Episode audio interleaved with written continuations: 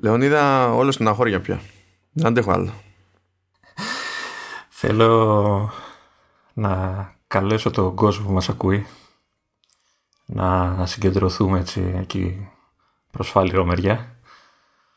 Να συγκεντρωθούμε τέλος πάντων όλοι μαζί, να στηρίξουμε το Μάνο Βέζο στη μεγάλη στεναχώρια που είμαι σίγουρος ότι νιώθει αυτόν τον καιρό, τις τελευταίες τουλάχιστον μέρες.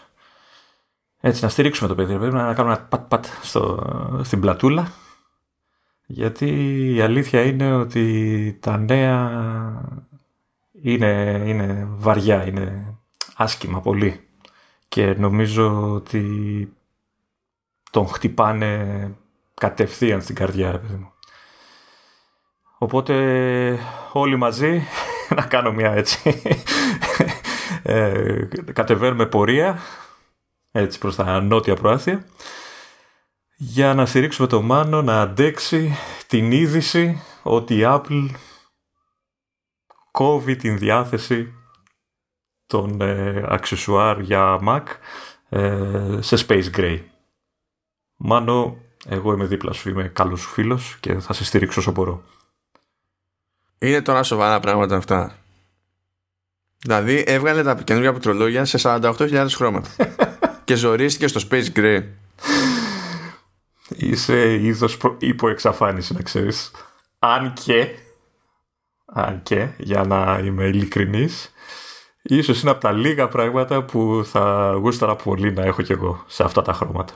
Και το πληκτρολόγιο και το ποντίκι τα γουστάρω πάρα πολύ σε αυτό το Space Gray μαύρο τέλος πάντων που ήταν. Για αυτό ήταν πραγματικά cool. Δηλαδή... Και κρίμα. Δηλαδή κρίμα. Εγώ δεν είπα μη βγάλει το χρώμα της του iMac. Είπα ότι απλά δεν με ενδιαφέρουν. Γιατί τώρα έτσι? Γιατί δηλαδή καταλαβαίνω.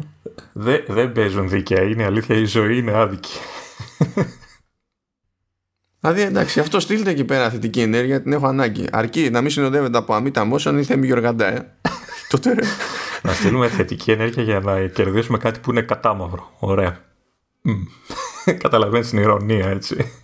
Ναι, βασικά άσε, μου ήρθε μια τάκα στο μυαλό που πρόλαβα να συνειδητοποιήσω πώς θα ακουγόταν πριν την πετάξω. Οπότε έκανα rollback, abort. Η αλήθεια είναι, έχεις καταλάβει για ποιο λόγο τα κόβει. Γιατί εντάξει, υποτίθεται ότι αυτά ήταν με τον iMac Pro που τον έχει κόψει τέλος πάντων από το line-up και όλα αυτά. Ναι, και η αλήθεια είναι ότι έχει και κάποιες άλλες παραλλαγές που είναι νομίζω silver και black που είναι για το Mac Pro, που δεν είναι ακριβώς τα ίδια, δεν είναι δηλαδή Space Gray. Space Gray τα είχε βγάλει τότε με τον iMac Pro και είχε αρχίσει από ένα σημείο και έπειτα να τα πουλάει και ξεχωριστά, ρε παιδί μου. Οπότε ως προς αυτό, εντάξει, πες ότι βγάζει λίγο νόημα. Ποιο, αφού βγάζει, να λέγω ότι είναι θέμα κόστους. Δηλαδή τι, ότι γλιτώνει λεφτά κόβοντας ένα χρώμα. Τι αξεσουάρ έχουν 300% περιθώριο κέρδος τώρα που να κάνουμε. Να έλεγα ότι ρε παιδί μου έκανε full redesign στα καινούργια τα χρωματιστά. Και αυτό πια ξέρεις είναι παλιό και τέλος πάντων τους δυσκολεύει και στην παραγωγή. Οπότε να αλλάξουμε να γίνει το καινούριο και αυτό. Να κάποια στιγμή να βγει μαύρο καινούριο. Αλλά δεν έχει νόημα. Δηλαδή είναι το ίδιο πράγμα μαύρο. Αυτό που τους δυσκολεύει είναι η ευτυχία μου, Λεωνίδα. Αυτό τους δυσκολεύει.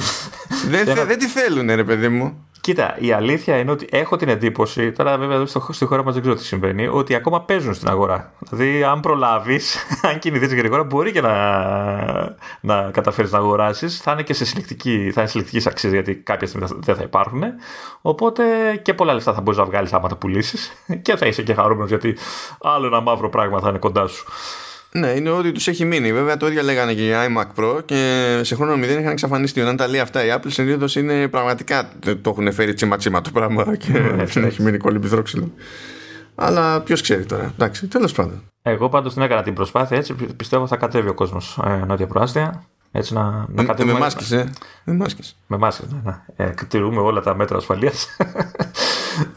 Φαντάζεσαι τώρα να με κατηγορήσουν ότι υποκινώ συγκεντρώσεις μεγάλου πλήθους.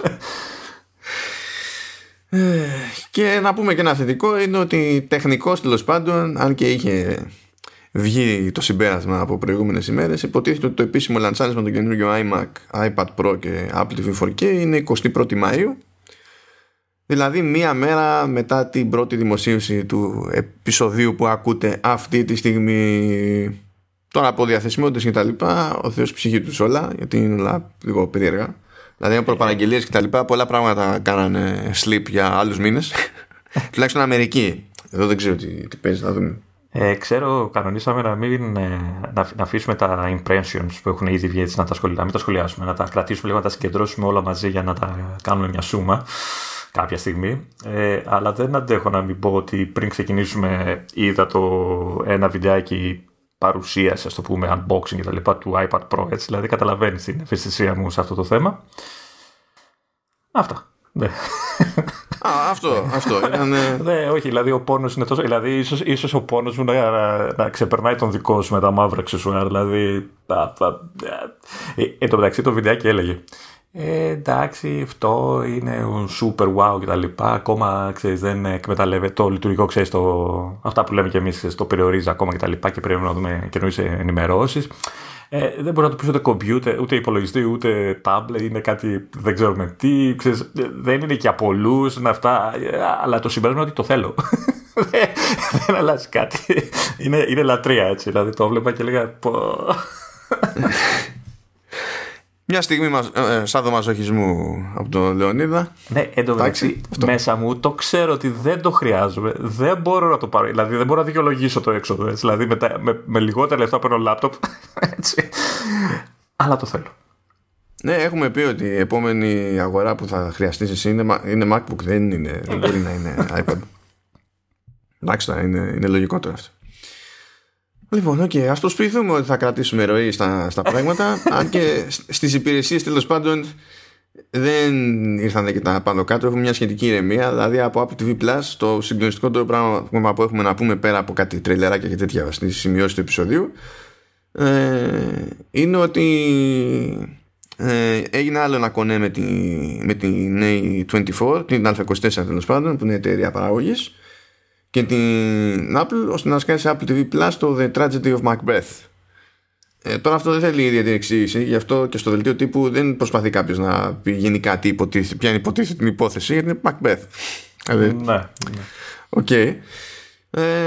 Αλλά έχει μούρες και είναι λίγο περίεργη περίπτωση. Δηλαδή έχει Denzel Washington, έχει και Frances McDormand, αλλά το πιο περίεργο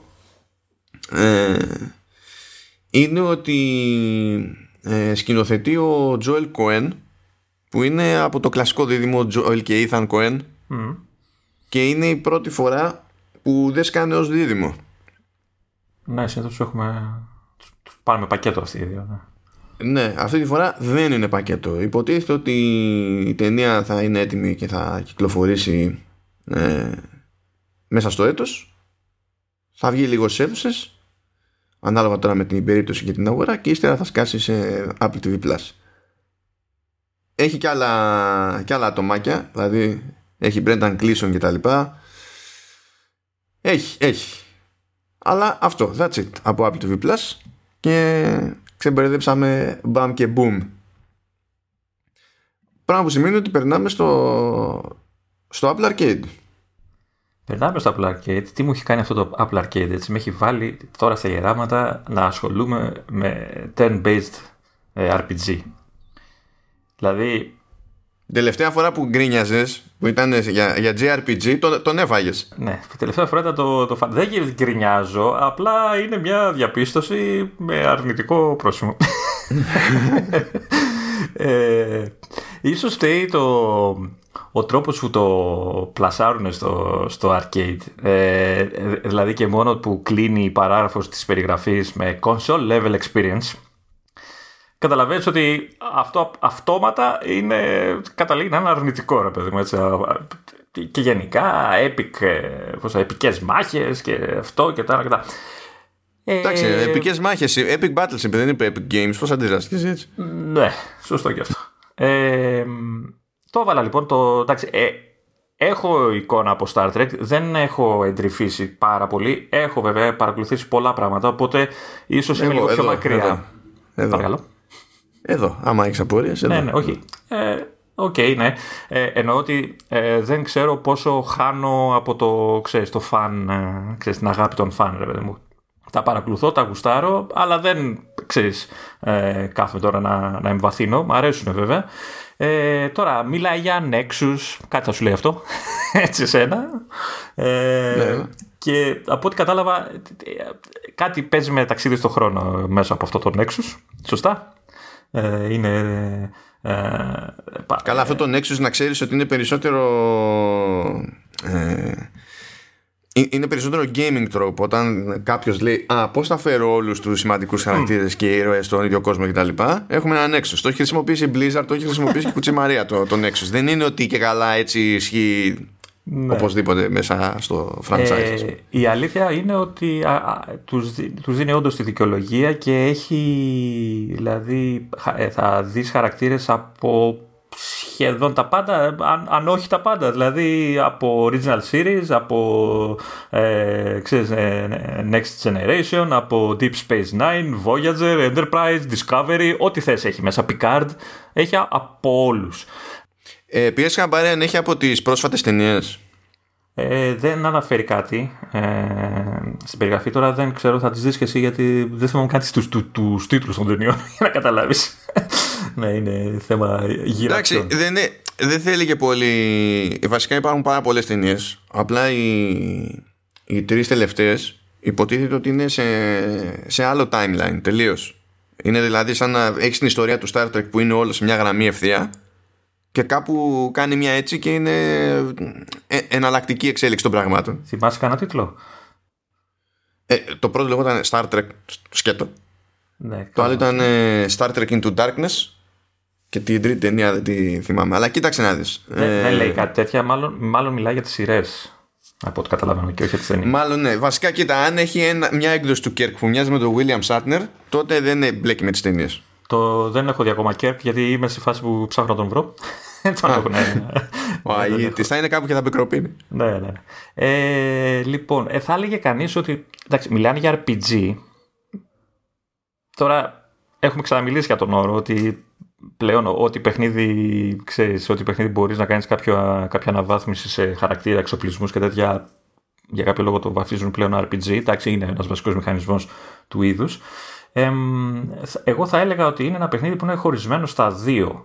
Από τη μία έχουμε τη διαχείριση της όποιας ομάδας, των χαρακτήρων που ξεκλειδώνει ο παίκτης κτλ. Που σημαίνει ότι είσαι στη γέφυρα του Enterprise ή τέλος πάντων του διαστημοπλοίου που απεικονίζεται ως κεντρικό, ας το πούμε, hub του παιχνιδιού, μενού. Από εκεί μπορείς να σιγά σιγά ορίζεις ποιοι θα κάθονται στις ανάλογες θέσεις του πιλωτηρίου, έτσι, της γέφυρας. Έχεις, εννοείται, αναβαθμίζεις χαρακτήρες σιγά σιγά με τα διάφορα resources που κερδίζεις στις μάχες. Έχεις δυνατότητα να στείλεις παράλληλα ομάδες σε αποστολές τις οποίες δεν τις βλέπεις, δηλαδή γίνονται, ξέρεις, σου λέει στέλνεις αυτούς σε αυτή την αποστολή και θα τελειώσει ένα τέταρτο 20 λεπτά και θα έρθεις εδώ να δεις αν πέτυχες ή όχι, για να πάρεις τα αντίστοιχα loot και δεν συμμαζεύεται. Έχεις λοιπόν αυτό το κομμάτι, έχει και PvP, έχει και online κομμάτι. Βέβαια έπαιξε έναν αγώνα, δεν τον ξεκλειδώνει κατευθείαν, πρέπει να κάνεις να ανέβεις κάποια level. Έπαιξα εγώ ένα-δύο αγώνες, δεν κατάλαβα, να σου πω την αλήθεια, αν είναι real time, γιατί εννοείται δεν έχεις voice interaction με τον άλλον που παίζεις. Τώρα είναι, ξέρεις, εκείνη τη στιγμή είναι, ξέρεις, κάποιο, δεν ξέρω πώς παίζει. Να σου πω, δεν κατάλαβα πώς λειτουργεί ακριβώς το online. Πάντως υπάρχει, οπότε όποιος θέλει ασχολείται. Τώρα, το δεύτερο κομμάτι που είναι υποτίθεται το πιο βασικό είναι οι ίδιες οι αποστολές που αναλαμβάνεις, να ολοκληρώσεις. Αυτές οι αποστολές τώρα, μην περιμένετε να δείτε ένα παιχνίδι το οποίο είναι, ξέρω, σαν το Φαντάζιαν, που έχεις μια ομάδα χαρακτήρων ή χαρακτήρες που κουνιάσαι στον χώρο, εξερευνείς κάποιο κόσμο, βρίσκεις αντικείμενα και αυτά. Είναι τελείως στατικά τα πράγματα. Δηλαδή, πηγαίνεις σε έναν πλανήτη, αυτός ο πλανήτης έχει βήματα, δηλαδή έχει ξεσημεία τα οποία σιγά σιγά κατεβαίνεις και κάνεις τα διάφορα, και κάθε σημείο είναι και κάποιο είδος, ας το πούμε, gameplay. Δηλαδή, έχεις σημεία τα οποία είναι battle. Ξεκάθαρα. Έχει σημεία τα οποία είναι για εξερεύνηση και καλά βρίσκεις κάποιες πληροφορίες. Έχεις άλλα που βρίσκεις resources. Και έχει 5-6 βήματα σε κάθε, ας το πούμε, κεφάλαιο της αποστολής και πηγαίνεις από το ένα στο άλλο και τα λοιπά και τα λοιπά. Οι μάχες τώρα είναι turn-based, καθαρό αιμοστατικό, σε μια οθόνη, 4 από εδώ, 4 από εκεί, απλές και ειδικές επιθέσεις, έχει διάφορα... Είναι μεταξύ χαρακτήρων ή μεταξύ σκαφών? Είναι μεταξύ χαρακτήρων. Είσαι σε πλανήτη. Εγώ τα δύο κεφάλαια που έχω παίξει, κατεβαίνεις στον τάδε πλανήτη και αντιμετωπίζεις χαρακτήρες. Και μάλιστα έχω την εντύπωση ότι για κάποιο λόγο είναι ολογράμματα αυτά που αντιμετωπίζεις. Δεν κατάλαβα ακριβώς τι παίζει, να σου πω την αλήθεια, γιατί τα δείχνει σαν ολογράμματα. Γιατί σε κάποια φάση έρχεσαι αντιμέτωπος και με και καλά τις δικούς σου, της Ομοσπονδίας, ας πούμε. Και τους τρως, ξέρεις, και μετά σου λέει ότι αυτοί, ξέρω εγώ, είναι και καλά πειραγμένα ολογράμματα και τα λοιπά και δεν συμμαζεύεται. Ναι, υπάρχει τέτοια πρόληψη στο lore τεχνικός, δηλαδή αυτή δεν είναι παπάντζα υπότιτλοι του παιχνιδιού, είναι κάτι που έχει προκύψει στο Star Trek σε σημεία. Κοίτα, σου λέω, η μάχη είναι αυτό, δηλαδή έχει κάθε χαρακτήρα, ξέρεις, έχει class και τέτοια, κάθε χαρακτήρα, δηλαδή άλλος είναι ο medic, άλλος είναι ο scientist και τέτοια, ανάλογες επιθέσεις και ειδικές επιθέσεις. Έχει κάποια διάφορα μικρά πραγματάκια του στυλ ότι σε κάποιες μάχες μπορεί κάποιοι χαρακτήρες να είναι πίσω από κάποιο βράχο ή κάποια ασπίδα, οπότε ξέρεις, είναι πιο δύσκολο για τους άλλους να τους πετύχουν κτλ. Δεν κακό, ένα απλό πράγμα είναι, δεν είναι κάτι. Αυτό που με χαλάει εμένα και με κρατάει λίγο είναι ότι αυτό είναι το παιχνίδι. Δηλαδή πηγαίνεις από κεφάλαιο σε κεφάλαιο και έχεις ένα κομμάτι που είναι μάχη, έχεις ένα πράγμα που είναι, ξέρω εγώ, exploration, ας το πούμε, το οποίο ουσιαστικά πας σε μια στατική εικόνα και σου λέει 5 πράγματα και γεια, βρίσκεις υποτίθεται κάτι πράγματα που σου προχωρά λίγο την ιστορία. Και γίνεται συνέχεια αυτό και αυτό και αυτό. Δηλαδή δεν είναι ένα στατικό πράγμα. Δηλαδή μάχες. Δεν έχει, ξέρεις, πώς να το πω, gameplay καθαρό, ας το πούμε. Είναι μόνο μάχες. Και το λόγο. Κινείται τίποτα με το story όμως, τουλάχιστον να ψάχνεις από εκεί. Το story είναι πιο πολύ, κινείται μέσω κειμένων, έτσι, και διαλόγων που υποτίθεται ότι βρίσκεις. Απλά είναι λίγο, δεν ξέρω, εμένα μου φάνηκε λίγο κουραστικό. Δηλαδή να παίζεις συνέχεια το. Ξέρεις, δεν έχει πολύ. Είναι μικρός η λούπα του gameplay, ας το πούμε. Έτσι μου φάνηκε εμένα. Εννοείται βέβαια ότι στηρίζεται πολύ στο πόσο αγαπάει κάποιος το σύμπαν. Έτσι, δηλαδή ξεκλειδώνεις τους χαρακτήρες, οι οποίοι είναι, είπαμε, πάρα πολύ κτλ. Και έχω την εντύπωση ότι όλο το σύστημα του πρώτου μέρους που λέγαμε στην αρχή, όλο αυτό, ίσως πήγαινε και για free to play. Δηλαδή θα του κόλλαγε λίγο να σου περιορίσει πώς θα ξεκλειδώνεις τους χαρακτήρες ή, ξέρω εγώ, τους πόρους που χρειάζεται για να κάνεις το οτιδήποτε. Θα μπορούσε ίσως, δηλαδή, αν δεν ήταν arcade, να το έχουν κάνει free to play με όλα τα καλά και τα κακά της κατηγορίας. Το πιο πιθανό. Της Game Loft δεν είναι κανένας. Όχι, είναι Tilting Point. Tilting Point, άκυρο τότε, καμία σχέση με Game Loft. Δεν ξέρω γιατί μου έκατσε έτσι. Δεν είναι κακό. Τώρα τεχνικά, χωρίς να είναι κάτι το ιδιαίτερο, είναι αρκετά βαρύ για παλιότερες συσκευές. Να πω εδώ ότι το ξεκίνησα στο iPad, iPad Pro 9,7 πρώτης γενιάς με α9 κτλ, α9X. Πήγαινε καλά, έχανε λίγο στο animation, δηλαδή έκανε κοψίματα στο animation αρκετά, αλλά ήταν ok. Δυστυχώς για κάποιο λόγο από μία αποστολή και μετά με πέταγε έξω, μου κόλλαγε. Τώρα έφαγε κάποιο κόλλημα εκείνη τη στιγμή, δεν ξέρω. Οπότε αναγκάστηκα και το συνέχισα σε Mac. Για κάποιο λόγο μου καθόταν σαν είδος πιο καλά σε υπολογιστή, παρόλο που το touch εννοείται ότι είναι ok για τέτοιου είδους παιχνίδια. Ευτυχώς δεν μου κόλλησε, οπότε μπορούσα και το προχώρησα. Παίζει ok σε Mac. Στο iPad λίγο ζορίστηκε έως πολύ σε κάποια φάση, γιατί έκαιγε και όλο το μηχάνημα αρκετά. Εντάξει, πάντως με αυτά τα δεδομένα. Και το συγκεκριμένο hardware στο οποίο το έτρεξε σε κάθε περίπτωση δεν είναι ό,τι πιο αγκούρι και ό,τι πιο βάρη μας έχει τύχει στο arcade. Έχουμε πέσει σε πολύ χειρότερα, δηλαδή. Ναι, και τα γραφικά μην φανταστείς, είναι αρκετά απλοϊκά. Δεν είναι, δηλαδή η ίδια η μάχη ουσιαστικά είναι οι 8 χαρακτήρες, ας πούμε, τα εφέ που συνοδεύουν κάθε επίθεση και ένα σχεδόν στατικό background, δηλαδή έχει κάποια σημεία που έχει κάποιο animation κτλ. Δηλαδή μπορεί εκεί που παίζεις να περάσει κάποιο διαστημόπλαιο, ας το πούμε, κάπως έτσι. Δεν ξέρω, δεν θέλω να πω αν είναι κακό ή καλό το παιχνίδι. Αυτό που θέλω να πω είναι ότι εμένα μου φάνηκε ότι από ένα σημείο και μετά παρά είναι επαναλαμβανόμενο. Τώρα, ξέρεις, ο καθένας ότι του αρέσει, ρε παιδί μου. Δεν ξέρω, δεν είναι κάτι που θα έλειωνα πολύ. Υπάρχουν σημεία που καταλαβαίνω ότι θα μπορέσει να λιώσει κάποιος, ειδικά εκεί με όλο αυτό το upgrading και όλο αυτό το σύστημα. Αλλά δεν νομίζω ότι είναι κάτι που με τραβάει εμένα ιδιαίτερα. Εγώ θα ήθελα βασικά τουλάχιστον να έχει κάτι, ξέρεις, και με μάχες στο διάστημα. Αν και η αλήθεια είναι ότι πάει καιρός που τις έχει κάνει καλά γενικά το Star Trek, όχι σε παιχνίδια γενικότερα. Επειδή έχω δει τα δύο πρώτα κεφάλαια και έχει νομίζω 6, αν και δεν νομίζω από το στήσιμο, δηλαδή δεν νομίζω ότι μπορεί να αλλάξει τόσο πολύ. Δηλαδή αν δεις και τη σελίδα του παιχνιδιού, τις βλέπεις τις μάχες, αυτό είναι. Αυτό που βλέπεις στο βιντεάκι που συνοδεύει το παιχνίδι. Δεν νομίζω ότι έχει space. Θα το λέγανε νομίζω, θα το φωνάζανε. Αλλά ξέρεις, έχει γέλιο γιατί διαβάζεις την περιγραφή και σου λέει για επικές μάχες και console level gameplay και βλέπεις κάτι που σε μένα τουλάχιστον ξεφυσκώνει πιο γρήγορα από όσο θα ήθελα. Είναι η αλήθεια. Πάντως, για την ιστορία, βλέπω ότι το τελευταίο update που έγινε ήταν 10 Μαΐου και βάλανε episode 7 και βλέπω κάτι αναφορές σε σκάφος USS Artemis και βάλανε και ένα χαρακτήρα Torchbearer, λέει. Καλά, αυτός είναι από το Discovery, από την πρώτη σεζόν του Discovery, που είναι και σχετική έννοια βασικά, αλλά ναι, τέλος πάντων. Ναι, δεν ξέρω, πάντως έχει μια κάποια. Δηλαδή έχω δει ότι έχουν πέσει κάπως updates στο μισοδιάστημα, τουλάχιστον αυτό πρόλαβα να το πάρω χαμπάρι. Ναι, ναι. Πότε ξέρω εγώ. Και είναι και αρκετά μεγάλο σε όγκο το αρχείο, δηλαδή είναι κάτι λιγότερο από 1 γίγκα νομίζω σε Mac και κάτι παραπάνω στο tablet, δεν θυμάμαι ακριβώς το ποσό. Εδώ στο τηλέφωνο μου το είχε 903 μέγκα. Κάπου εκεί είναι. Συσκευές δεν ξέρω που είναι. Και εκεί. Τώρα δεν έχω το tablet δίπλα μου, οπότε δεν θυμάμαι να σου πω.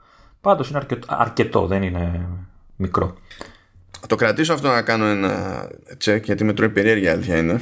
Ναι, ίσως να είσαι και πιο ειδικός, επειδή έχεις και το fan service, δηλαδή ξέρεις, έχεις εντρυφήσει περισσότερο από μένα,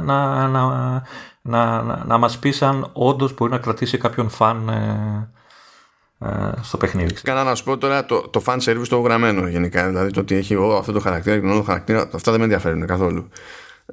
Ειδικά στις περιπτώσεις τέτοιων παιχνιδιών, θεωρώ δεδομένο ότι δεν θα προσπαθήσει να κάνει και super παπάντζες από story, ούτε καν.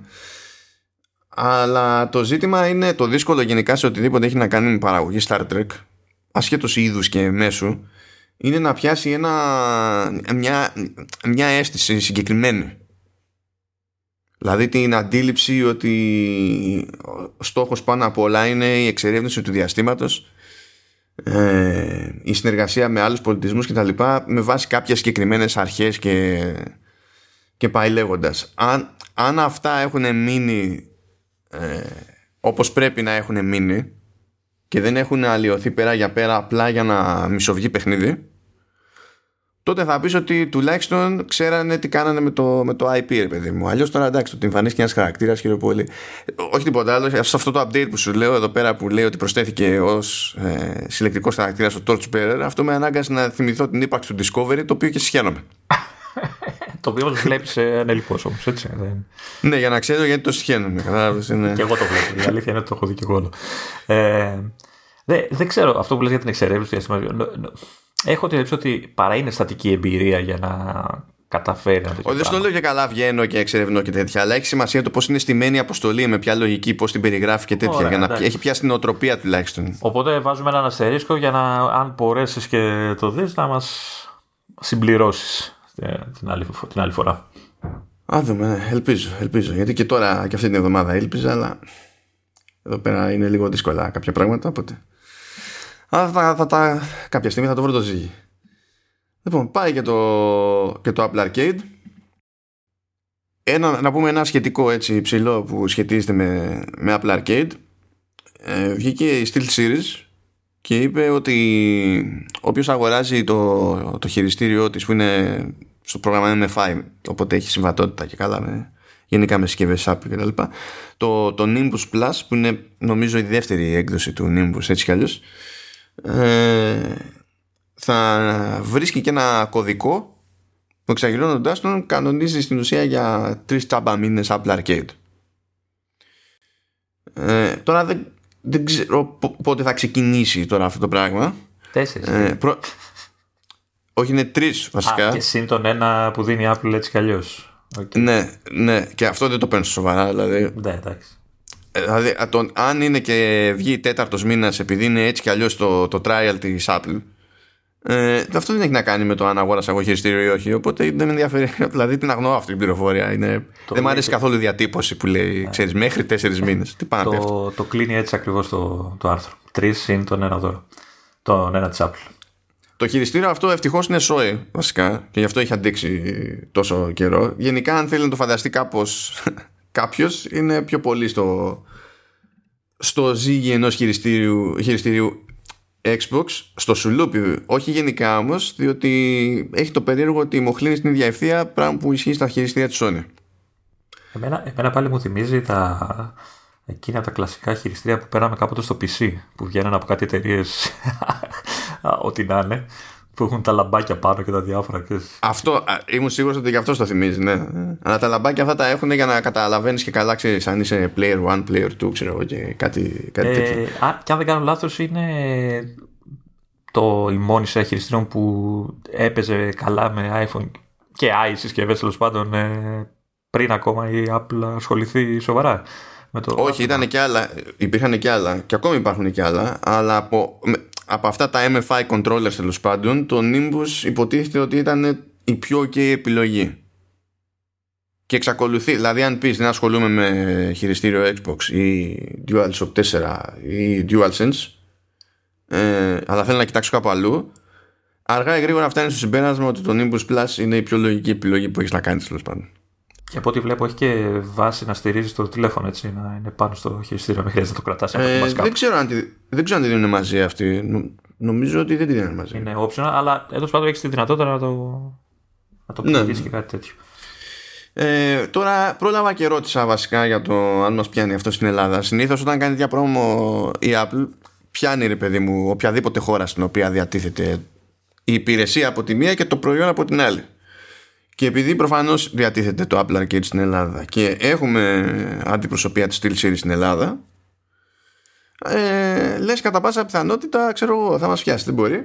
Και πρόλαβα και έκανα μια ερώτηση και πρόλαβα και πήρα και μια απάντηση, και θα γίνει από ό,τι φαίνεται και Ελλάδα, αλλά όχι άμεσα.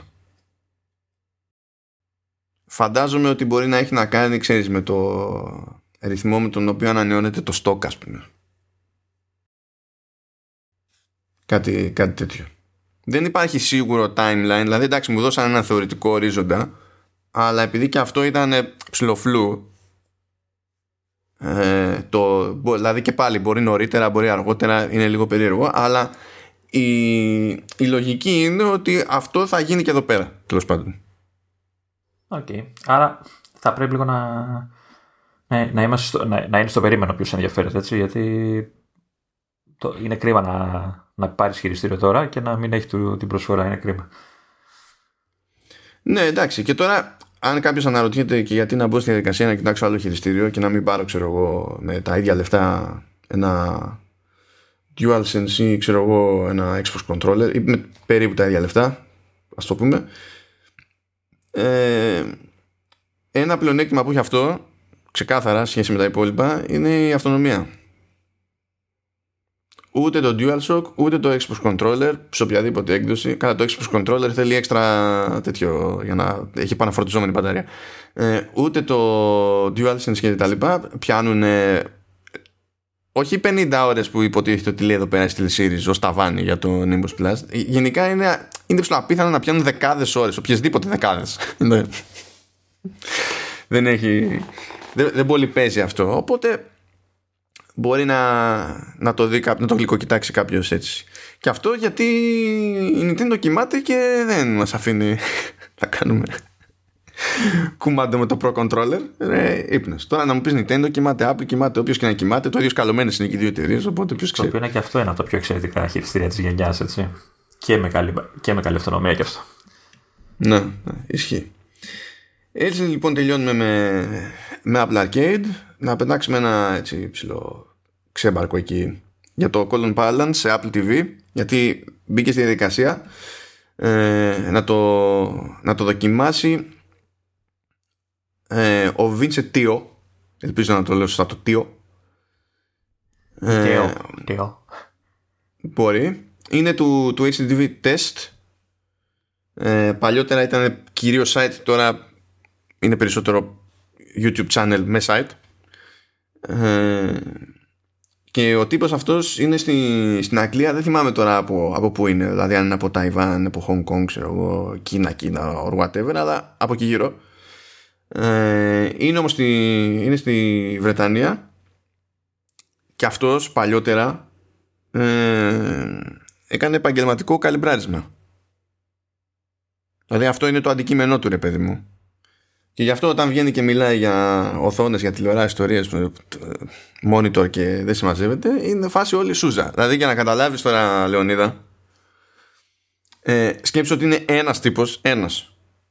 Και είναι τόσο μούρης που όχι απλά τους στέλνουν κάθε χρόνο όλες τις τηλεοράσεις, τις high-end από κάθε εταιρεία, αλλά κάνει κονέ και με συγκεκριμένο μαγαζάκι, επειδή αυτός που βολεύεται και έχει ξέρω και γνωριμία εκεί πέρα, και τις μαζεύει όλες δίπλα-δίπλα και κάνουν live testing και αξιολόγηση κανονικά και μετράει τα πάντα όλα με εξοπλισμό κανονικά, τα πάντα όλα, και είναι event. Το να βγει και να πει, ρε παιδί μου, αυτός ότι αυτή η τηλεόραση φέτος είναι η πιο σωστή, που κοιτάζει μόνο εικόνα, έτσι, δεν τον ενδιαφέρει τώρα πολλά λεφτά, λίγα λεφτά και τέτοια, σου λέει θα τα βάλω εγώ δίπλα-δίπλα, εικόνα, the end.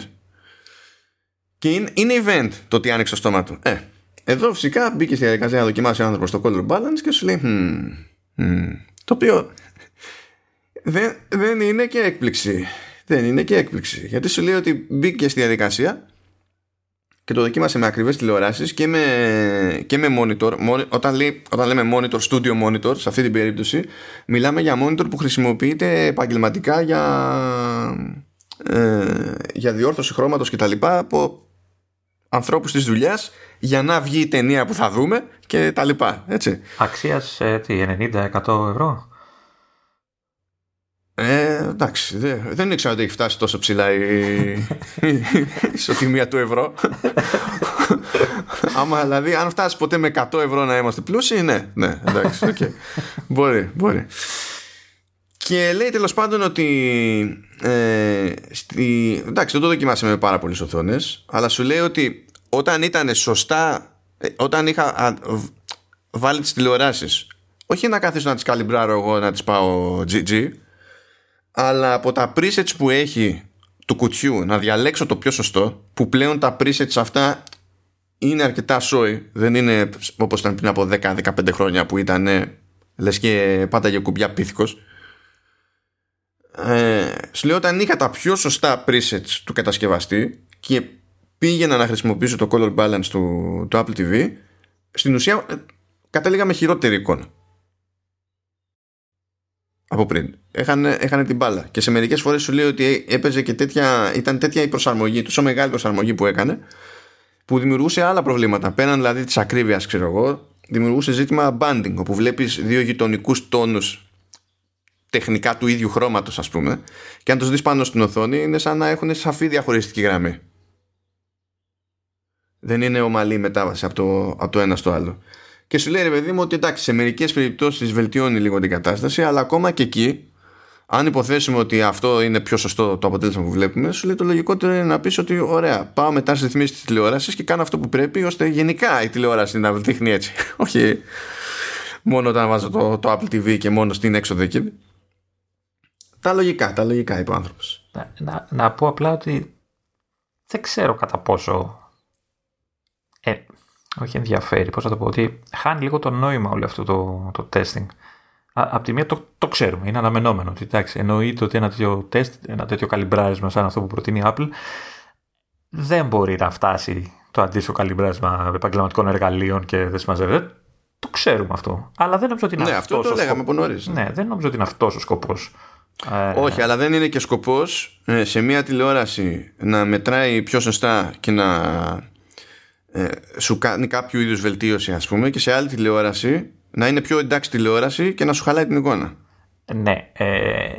Οκ, ναι, καταλαβαίνω. Απλά αυτή η λειτουργία δεν είναι για τέτοιους ανθρώπους και τέτοια. Δηλαδή, είναι για ανθρώπους που δεν έχουν καμία σχέση με τη ρύθμιση της τηλεόρασης, κάνουν αυτό το πράγμα και τους προτείνεται μία αλλαγή στην οθόνη τους.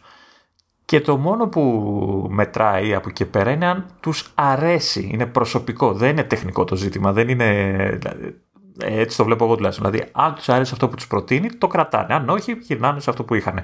Δεν νομίζω ότι αυτό που προτείνει Apple είναι αυτό που θα συμφωνούσες πλήρως. Ότι είναι ο σκοπός αυτό, να γίνει σωστό καλυμπράσμα. Είναι να σου προτείνει κάτι το οποίο θεωρώ ότι είναι καλό, μπορεί να μην είναι όντως καλό, το οποίο όμως θα το κρίνεις εσύ με τα μάτια σου, όχι με χίλια εργαλεία και...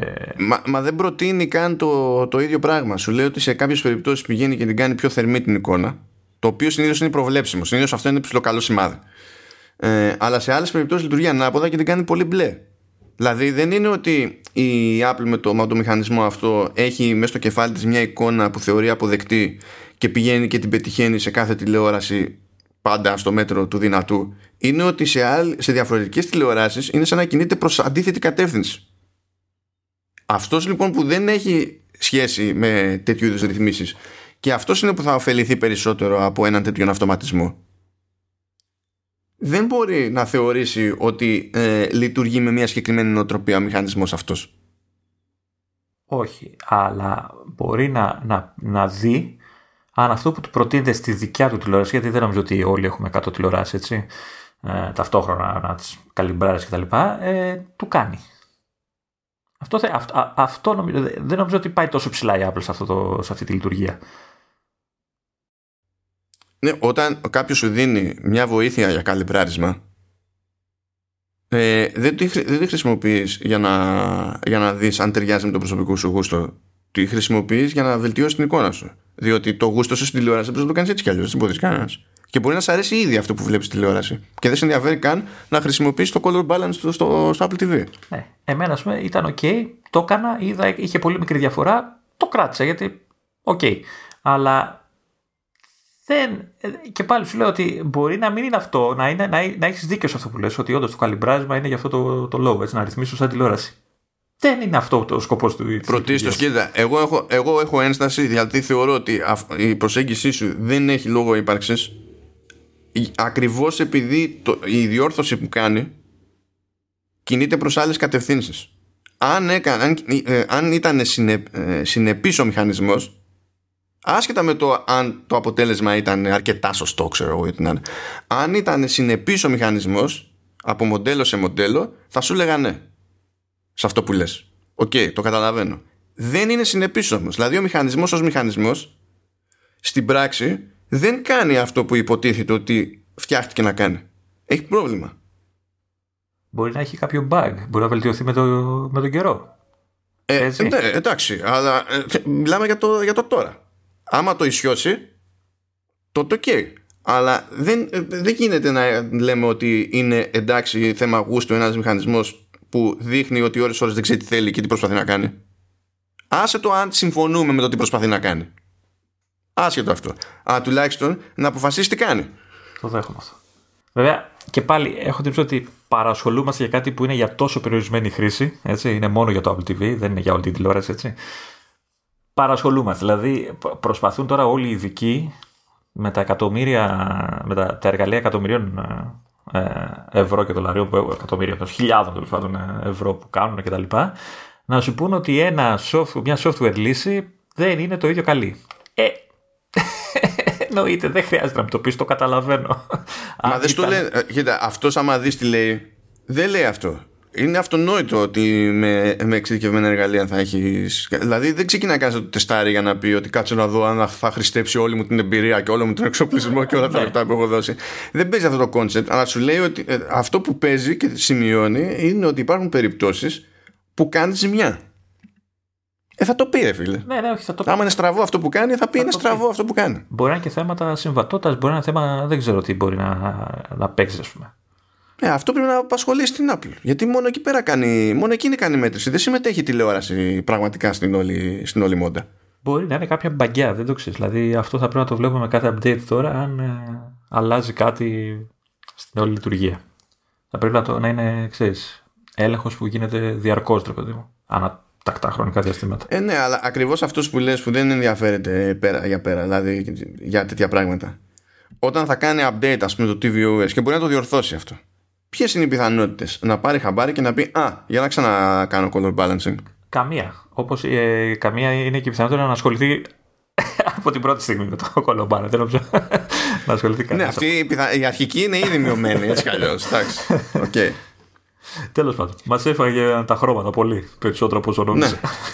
Ναι, και εγώ περισσότερο από όσο νόμιζα. Λοιπόν, τώρα να περάσουμε λίγο στη beta key του iOS 14.6.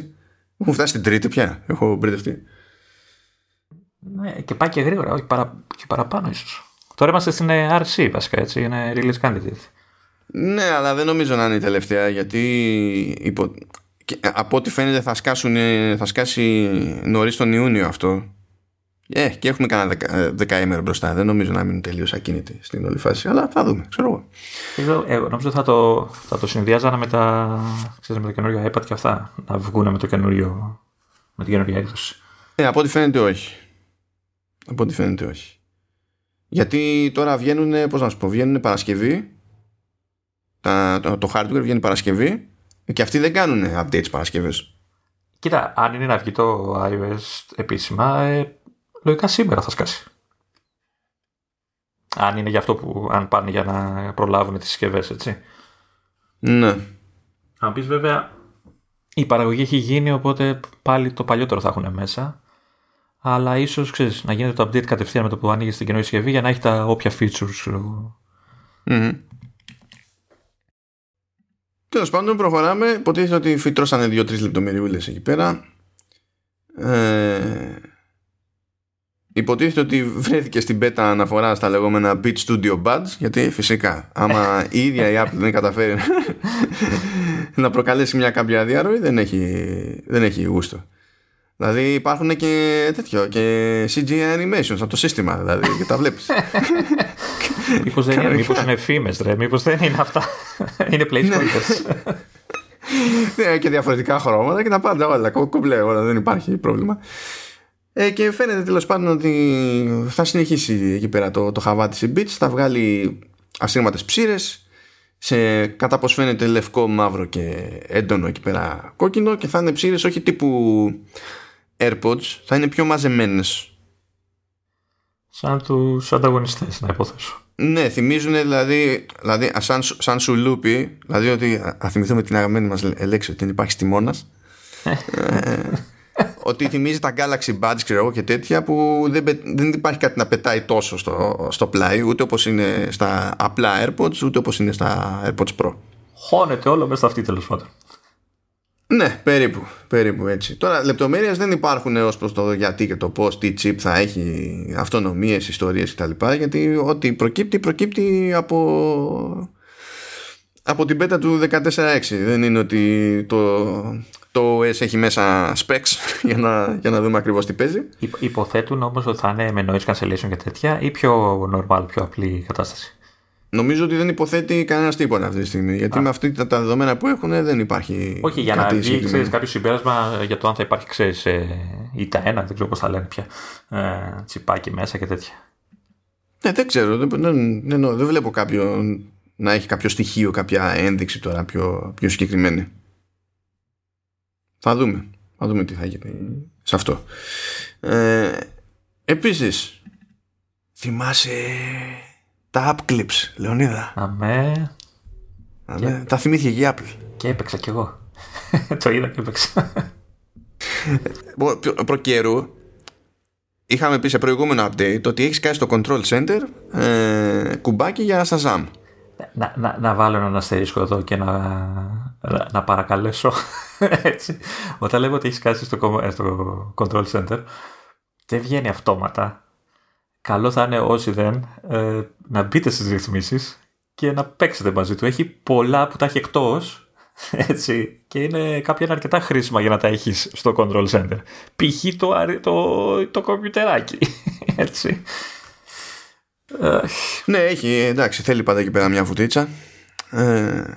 Έσκασε λοιπόν ως επιλογή στο control center. Και είχα αναρωτηθεί εγώ τότε, εφόσον υπάρχει αυτή η επιλογή, άσχετα με το αν έχεις την εφαρμογή, τι κάνει, τι ρόλο βαράει. Διότι άμα δεν έχεις την εφαρμογή, δεν μπορεί να ανοίξει την εφαρμογή. Αν θυμάμαι καλά, πριν σου πέταγε απλά την ειδοποίηση ότι αυτό είναι το τραγούδι που ακούς. Δεν έκανε κάτι άλλο. Σου βγάζει ένα notification, ξέρεις, όπως σου βγάζει τα διάφορα και τα μηνύματα και τέτοια, χωρίς να κάνει κάτι παραπάνω. Δεν θυμάμαι αν γινόταν όμως από το control center. Δηλαδή, αν έλεγες να στο βρει, ξέρω εγώ, το έλεγες με Siri και τέτοια, το έβρισκε όντως κτλ. Αλλά δεν θυμάμαι τώρα αν σε πέταγε. Αν πατώντας το κουμπάκι εκεί σε πέταγε στο store για να κατεβάσει την εφαρμογή, αν έκανε την αναγνώριση. Όχι, νομίζω γινόταν από τότε που την αγοράσαν και την ενσωματώσαν, νομίζω το έκανε κατευθείαν. Κρατάω μια μικρή αμφιβολία γιατί συνήθως την έχω περασμένη την εφαρμογή, οπότε ξέρεις. Δεν ξέρω αν όντως, αλλά έχω την εντύπωση ότι όταν το πάταγε, σου πέταγε απλά ένα notification ότι βρήκα το τραγούδι και είναι αυτό και γεια σας. Και μετά ξέρω το πάταγες και σε πήγαινε είτε στο store για να αγοράσεις το τραγούδι, μου φαίνεται, ή στο store για να κατεβάσεις το Shazam, ξέρω, κάπως έτσι. Τέλος πάντων. Κοίτα, εγώ αυτό που ξέρω είναι το εξής, ότι έτσι κι αλλιώς άμα ρωτήσεις τη Siri ποιο κομμάτι είναι αυτό και δεν πεις και καλά τύπου, καθόλου τη λέξη Shazam ή οτιδήποτε, έτσι κι αλλιώς χρησιμοποιεί από πίσω το Shazam. Και το έκανε πριν γίνει και εξαγορά, δηλαδή αυτή. Έχει διαφορά το να στο interface και τις επιλογές, το να κάνει τον εντοπισμό η Siri, την αναγνώριση η Siri, ή να το κάνει το Shazam. Στην Siri σου σκάει το πανεράκι, σου λέει είναι το τάδε και τα λοιπά, και μετά σου λέει, ξέρω εγώ, πήγαινε να το ακούσεις άμα θέλεις στο Apple Music και τα συνάφη. Στο Shazam σε πέταγε στο Shazam για να παίξεις από εκεί το κομμάτι. Μπορείς να συνδέσεις το μεταξύ λογαριασμό σου Apple Music ή Spotify και τα λοιπά. Και επίσης όταν έκανε την αναγνώριση το προσέθετε σε ειδικό playlist που σου κρατούσε στο Apple Music και κρατούσε και αρχείο για το τι έχεις αναγνωρίσει στο παρελθόν κτλ. Ενώ η Siri δεν το έκανε το ιδιοβολικά. Δηλαδή για να δεις τις τελευταίες 10 αναγνωρίσεις και όχι πιο παλιά, πρέπει να μπεις στο iTunes Store of all things και να πας στο account, εκεί που κρατάει συνήθως το αν έχεις βάλει κάτι σε wishlist κτλ. Έχει ένα tab που λέει Siri και από εκεί ήταν όλο ποντιακό αυτό το πράγμα. Τώρα όταν πάταγα εγώ το κουμπί στο control center, με πέταγε στην εφαρμογή Shazam. Γιατί και εγώ είχα δηλαδή και έχω την εφαρμογή Shazam. Δεν θυμάμαι τι έκανε όταν δεν είχα την εφαρμογή Shazam σε αυτή την περίπτωση. Τώρα τέλος πάντων, όπως και να έχει, θα μπορούσα να αν δεν έχει κάποιος συσκευή αυτή τη στιγμή που έχει και παλιό έκδοση και δεν έχει το Shazam πάνω της. Τώρα όπως και να έχει, η λειτουργία αυτή αρχίζει να βασίζεται σε app clip. Αν κάποιος δεν έχει την εφαρμογή Shazam, ανοίγει το app clip του Shazam, μια καρτέλα που κάνει αυτό που θα έκανε έτσι κι αλλιώς το Shazam, θα αναγνωρίσει, ξέρω εγώ, τι είναι, και θα έχει βέβαια και παραπομπή στο App Store, ώστε αν κάποιος τέλος πάντων θέλει να κατεβάσει την εφαρμογή, να την έχει και πρόχειρη, να κατεβάσει την εφαρμογή. Αλλά πλέον η αναγνώριση και όλη αυτή η διαδικασία γίνεται από το ίδιο το app clip, και από εκεί υπάρχει το περιθώριο να κάνει κάποιος share, ας πούμε, να ακούσει μέρος του κομματιού και να το ανοίξει στο Apple Music. Νομίζω ότι μπορείς να το ακούσεις και πλήρως αν έχεις music. Δυστυχώς δεν έχει το Apple Clip σύνδεση με Spotify. Αυτό ήταν η διαφορά, γιατί έβγαλα το Shazam. Όχι, στο Apple Clip δεν ισχύει αυτό. Στην εφαρμογή Shazam μπορείς να ακούσεις όλο το τραγούδι εφόσον έχεις σύνδεση με Apple Music. Στο Apple Clip έχει μόνο preview. Okay. Έχει μόνο preview. Πάντως Spotify δεν έχει καθόλου το app clip. Εντάξει, λογικό. Η εφαρμογή βέβαια κανονικά. Το app clip, ναι, χαίρομαι πολύ. Η εφαρμογή έχει, νομίζω. Ναι, βέβαια, από τότε που την αγόρασε έχει πάει λίγο πιο μέσα, ρε παιδί μου, ξέρεις. Δεν είναι μπροστά. Αλλά υπάρχει ευτυχώς ακόμα. Λοιπόν, πάει και αυτό. Και αυτό μας πήρε περισσότερο από νόμιζα. Και τώρα ένα που... ναι, αυτό το ξέχασα πριν. Δεν πρέπει να το είχαμε πει πιο νωρίς στο επεισόδιο. Σκάσανε τα λουράκια, τα Pride Edition για το Apple Watch. Όπως κάνει κάθε χρόνο. Είναι η εποχή. Ναι. Λοιπόν, έχω να πω, γιατί υπάρχει το λεγόμενο, τέλος πάντων, καλά, υπάρχει Pride Watch Face, εντάξει, και πώς το λέει το band, πού είσαι band? Υπάρχει το Nike Sport Loop. Α, λοιπόν, υπάρχει το Nike, έχει δύο Pride Edition, έχει δύο. Ναι, υπάρχει το Pride Edition Nike Sport Loop και υπάρχει και το Pride Edition Braided Solo Loop. Αυτό που είναι για Nike δεν βλέπω να έχει συγκλονιστική διαφορά σχέση με προηγούμενη έκδοση παρόμοια που έχει κάνει. Απλά λέει ότι έχει κάποιες σύνες που είναι ανακλαστικές, ώστε άμα πέφτει φως πάνω, όπως συμβαίνει γενικότερα, ρε παιδί μου, ξέρεις, με διάφορα παπούτσια, αθλητικά ενδύματα κτλ. Και είσαι στον δρόμο και τα λοιπά, είναι πιο εύκολο ο άλλος να σε δει πριν σε πατήσει, κατά προτίμηση. Κάτι τέτοιο. Έχω δει ότι, επειδή λέει Nike, εγώ περίμενα τρυπητό. Γιατί συνήθως η Nike βγάζει τέτοια λουράκια. Αυτή τη φορά πάνε στο, ας το πούμε, υφασμάτινο. Έτσι, αυτό που έχει με τους κράτης. Ναι. Το solo loop όμως της Apple είναι ωραίο το ρημάδι. Είναι. Όντως είναι πολύ ωραίο. Είναι ωραία. Μου αρέσει αυτά περισσότερο από προηγούμενα που έχει βγάλει, δηλαδή. Γενικά είναι ωραία αυτό το είδος που δεν έχουν πρασιλέξεις, σαν βραχιόλι, ονομάζεις και τα λοιπά. Όλα, δηλαδή πέρα το Pride, όλα τα χρώματα. Εντάξει, έχουν τη δυσκολία ότι πρέπει να πας σε κάποιο κατάστημα να το δοκιμάσεις, γιατί έχουν συγκεκριμένο μέγεθος και πρέπει να δεις να σου κάνει. Αλλά όντως το Pride, εν τω μεταξύ μου αρέσει και το Watch Face. Το καινούριο, αυτό το λίγο έτσι κυματιστό, όπως το έχουν κάνει. Ναι, που είναι σχεδιασμένο για να ταιριάζει και περισσότερο με το συγκεκριμένο το λουράκι, όπως τα λέμε. Αλλά αυτό είναι όντως ωραίο. Είναι όντως ωραίο. Not bad. Τώρα ποιος θα δοκιμάσει σε κατάστημα λουράκι, δεν ξέρω. Εγώ να σημειώσω εδώ ότι νομίζω είναι ιστορικό αυτό που θα πω. Είναι ιστορική στιγμή. Ότι ο Μάνος είπε ωραίο για κάτι που είναι 1000 χρώματα και δεν είναι μαύρο. Δηλαδή... Ναι, δεν είπα ότι θα το αγόραζε και θα το φοράω εγώ, αλλά είναι ωραίο. Άλλο αυτό. Είπες σου αρέσει. Να σημειωθείς τα πρακτικά, παρακαλώ. Ναι. Είναι ένας αχταρμάς, εντάξει, το ξέρω. Είναι, με λίγη φαντασία είναι σαν φορτωμένα κόλληβα. Αλλά μου αρέσουν τα κόλληβα, φίλε, τι να κάνω. Οπότε ο επόμενος Mac θα είναι με όλα αυτά τα χρώματα μαζί. Ναι, διότι άμα συνδυάσεις όλα τα χρώματα στην κατάλληλη αναλογία, σου βγαίνει μαύρο, Λεωνίδα. Δηλαδή να μην συνδυάσεις τίποτα, δηλαδή. Να είναι όλα μηδέν. Λοιπόν, και τώρα έχουμε το περίπου main event. Φίλες και φίλοι, το περίπου main event είναι Apple Music. Ναι. Ένας κακός χαμός, γιατί δεν ήταν ωραίο το δελτίο τύπου που έβγαλε έτσι όπως το έβγαλε. Η αλήθεια είναι ότι είχε μια υποσημείωση για κάτι που στην κανονική ροή του δελτίου τύπου δεν το διευκρίνησε παρκώς. Έχει υποσημείωση από κάτω, αλλά κατ' εμέ δεν έπρεπε να είναι υποσημείωση. Ακριβώς επειδή μέσα στο ίδιο δελτίο τύπου κάνει αλλού τον κόπο να εξηγήσει ακριβώς αυτό που πρέπει να εξηγήσει, και σε άλλη μπάντα το κάνει λίγο γαργάρα και σου λέει δες τον αστερίσκο. Εντάξει. Όχι, ξέρω εγώ. Αλλά πάμε να δούμε τι είναι. Τι έχουν πει. Δύο πράγματα. Από Ιούνιο μεριά σκάει σε Apple Music Spatial Audio και Lossless Audio. Spatial Audio, ο ποιητής εννοεί σε αυτή την περίπτωση Dolby Atmos.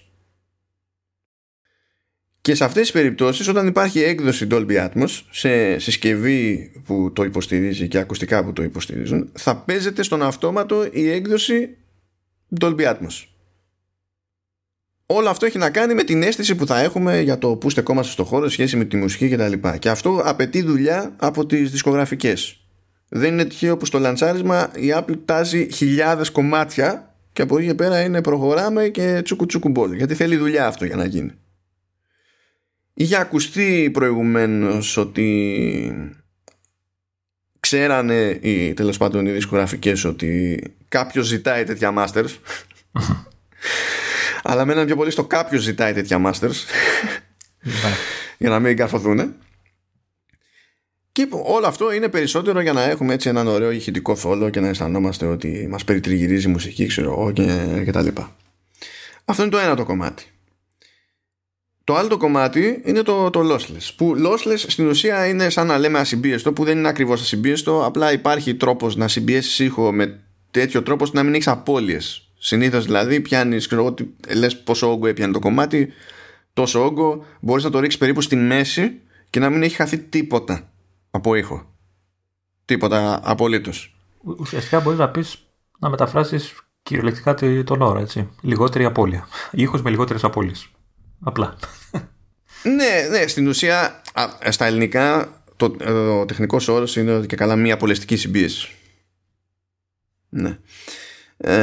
Τώρα, σε αυτή την περίπτωση οι βαθμίδες είναι τρεις. Είναι φάση ποιότητας CD 16bit 44 kHz. Οπότε με αυτόν τον τρόπο και με αρχή ALAC στην ουσία, που είναι έτσι κι αλλιώς το lossless format που έχει εδώ και αιώνες η Apple, είναι αυτό που θα πούμε ότι ναι, φτάσαμε ποιότητα CD. Δεν σου ακούγεται λίγο άσχημο αυτό? Μετά από τόσα χρόνια καταφέραμε να φτάσουμε την ποιότητα μιας τεχνολογίας που έχουμε ξεπεράσει εδώ και πόσα χρόνια. Ναι, για streaming, έτσι, γιατί δεν είναι ότι γινόταν προηγουμένως. Αλλά τώρα μιλάμε για streaming. Υπάρχει μία βαθμίδα ακόμη που είναι 24bit 48 kHz, που ξεπερνάει την ποιότητα του CD, έτσι. Και μία ακόμη βαθμίδα που είναι η πιο ούγκ της περίπτωσης, που είναι 24bit 192 kHz, και είναι η καλύτερη δυνατή ποιότητα αυτή. Γενικά κάθε βαθμίδα από αυτές απαιτεί περισσότερα δεδομένα σε σχέση με ό,τι ισχύει μέχρι στιγμής σε Apple Music και γενικά σε streaming services που δεν δίνουν lossless. Και όσο πιο υψηλή είναι η ανάλυση, έτσι όπως ας το πούμε τέλος πάντων, του ήχου, τόσο πιο αγκούρι είναι το αρχείο. Και ειδικά για την υψηλότερη βαθμίδα πρέπει να πάει να το διαλέξει συνειδητά ο χρήστης. Διότι αν πει κάνω stream και είμαι σε δίκτυο κινητής, έχετε να ρίξετε πολύ κλάμα. Δεν θα προλάβει να ακούσεις 5 δευτερόλεπτα, ξέρω εγώ. Εντάξει, 5 δευτερόλεπτα, ναι, αλλά με το θα πατήσεις play, αυτό προσπαθεί να φορτώσει όλο το κομμάτι, καταλαβαίνεις. Και όταν είσαι στη μέση του κομματιού που ακούς, αρχίζει και φορτώνει το επόμενο στο playlist και η ζημιά απλώνεται, καταλαβαίνεις, υπάρχει ένα θέμα. Τώρα, θα είναι πολύ περισσότερο το υλικό σε lossless εξ αρχής, διότι έτσι κι αλλιώς οι δισκογραφικές δουλεύουν σε lossless. Δηλαδή, αν υποθέσουμε ότι κάτι βγαίνει και σε CD, έτσι κι αλλιώς τη μία βαθμίδα είναι έτοιμη. Και να μην έβγαινε σε CD, τα δουλεύουν έτσι όπως και να έχει. Αλλά διάφορες δισκογραφικές δουλεύουν και σε υψηλότερες αναλύσεις έτσι κι αλλιώς, γιατί υπάρχει, ας πούμε, εδώ και πολύ καιρό μία βαθμίδα σε άλλη υπηρεσία του είδους, την Tidal, που έχει lossless. Υπάρχουν formats που είναι πιο καμένα, ξέρω εγώ. Κάτω το DVD audio πέσει να είναι νεκρό. Το Super Audio CD μπορεί να κάνει αυτοζωή ακόμη. Υπάρχουν κάποια περίεργα καταστήματα που πουλάνε μουσική σε lossless. Αλλά νομίζω ότι η συνεισφορά της Apple σε αυτή την περίπτωση είναι ότι επειδή είναι η Apple και θα το κάνει έτσι τόσο μαζικά, ας πούμε, θα το σπρώξει σε περισσότερο κόσμο σε σχέση με την οποιαδήποτε προσπάθεια θα μπορούσε να κάνει κάποιος άλλος. Παρότι ούτε κατά διάνοια δεν είναι η πρώτη που μπαίνει σε τέτοια διαδικασία, έτσι. Το περίεργο τώρα, να σου πω, το περίεργο τώρα είναι ότι το μπέρδεμα που λέγαμε στην αρχή και ο χαμός δεν αφορά το τεχνικό κομμάτι. Έτσι καταλαβαίνω εγώ. Σωστά. Εξαρτάται σε τι αναφέρεσαι, δεν είμαι σίγουρος. Αναφέρομαι στο ότι, έχουμε Apple Music, έχουμε κάνει τις σωστές ρυθμίσεις και κάθομαι να ακούσω lossless high resolution και δεν συμμαζεύεται. Σωστά. Πώς και πού. Έτσι, γιατί καταλαβαίνω. Και αυτό δεν είναι τεχνικό ζήτημα. Ναι, λιγότερο τεχνικό από την άποψη ότι είναι αυτό που και όλους. Έτσι, δεν είναι τώρα. Αν πεις σε κάποιον που θέλει να ακούσει μουσική, ότι αυτό είναι 24 bit, αυτό είναι 48, ξέρω εγώ, και χέστηκε. Έτσι. Αλλά το θέμα είναι ότι, μου λες ότι θα μου δώσεις super ήχο, πού θα τον ακούσω και με ποιο τρόπο. Γιατί εννοείται ότι από ό,τι καταλαβαίνω, σβήνουμε όλα τα ασύρματα ακουστικά που παίζουνε. Λοιπόν, κάτσε, θα πιάσουμε την κάθε μπάντα, γιατί έχουμε από τη μία spatial και από την άλλη lossless, έτσι. Okay. Αλλά τουλάχιστον να προλάβω επειδή είπαμε και κάποια νούμερα, να κάνω ένα τελευταίο σχόλιο. Επειδή είπαμε 16 bits, 44 kHz, 44,1, 24, 48, 24, 192. Αυτό, επειδή εντάξει, δεν είναι κάτι που έχει απασχολήσει τον περισσότερο κόσμο εδώ και χρόνια, παρά μόνο, δηλαδή αν κάποιος ξέρει, ξέρει, δεν περιμένει από εμάς. Αλλά αν κάποιος δεν έχει ασχοληθεί ποτέ και αναρωτιέται τι ρόλο βαράνε αυτά τα νούμερα, ας προσπαθήσουμε να τα μεταφράσουμε σε άλλους όρους που να είναι πιο γνώριμοι, παιδί μου. Να χαιρετήσω δηλαδή τον κόσμο εγώ? Όχι, απλά θα στο κάνω. Σιγά, εδώ έχω παρομοιάσει τις πολλαπλές τρώσεις σε optical discs με τυρόπιτα και το έχουμε συνεννοηθεί. Δεν θα καταφέρω να το κάνω εδώ σιγά. Λοιπόν, όταν μιλάμε για bit, είναι όπως μιλάμε συνήθως σε βάθος χρώματος. Όταν αγοράζουμε σκάνερ, όταν αγοράζουμε εκτυπωτή κτλ. Όταν μιλάμε για monitor που λένε ξέρω 8 bit, 10 bit, 12 bit κτλ. Είναι σαν να μιλάμε για. Θα μου πείτε τι χρώμα έχει εδώ. Δεν έχει, αλλά. Ας πούμε ότι είναι κατά μία έννοια, δηλαδή πολύ γύφτηκα το λέω τώρα περίεργα.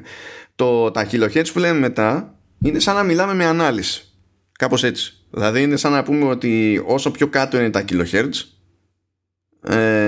τόσο πιο ανακριβής είναι ο ήχος, και αν τον βλέπαμε σαν κυματομορφή, θα ήταν σαν να αρχίσει να πιξελιάζει όσο ρίχναμε τη συχνότητα αυτή. Και επειδή στην ουσία χάνει λεπτομέρεια και υπάρχουν κομμάτια του ήχου που στην ουσία δεν αποδίδονται ποτέ. Συνήθως οι υψηλές συχνότητες είναι που τρώνε πρώτη τη σφαλιάρα όταν συμπιέζεις τον ήχο αρκετά. Ναι, αλλά παίζει ρόλο. Είναι και το ζήτημα της δυναμικότητας του ήχου. Δηλαδή έχεις πρόβλημα στην απόδοση της μετάβασης από τη μια συχνότητα στην άλλη.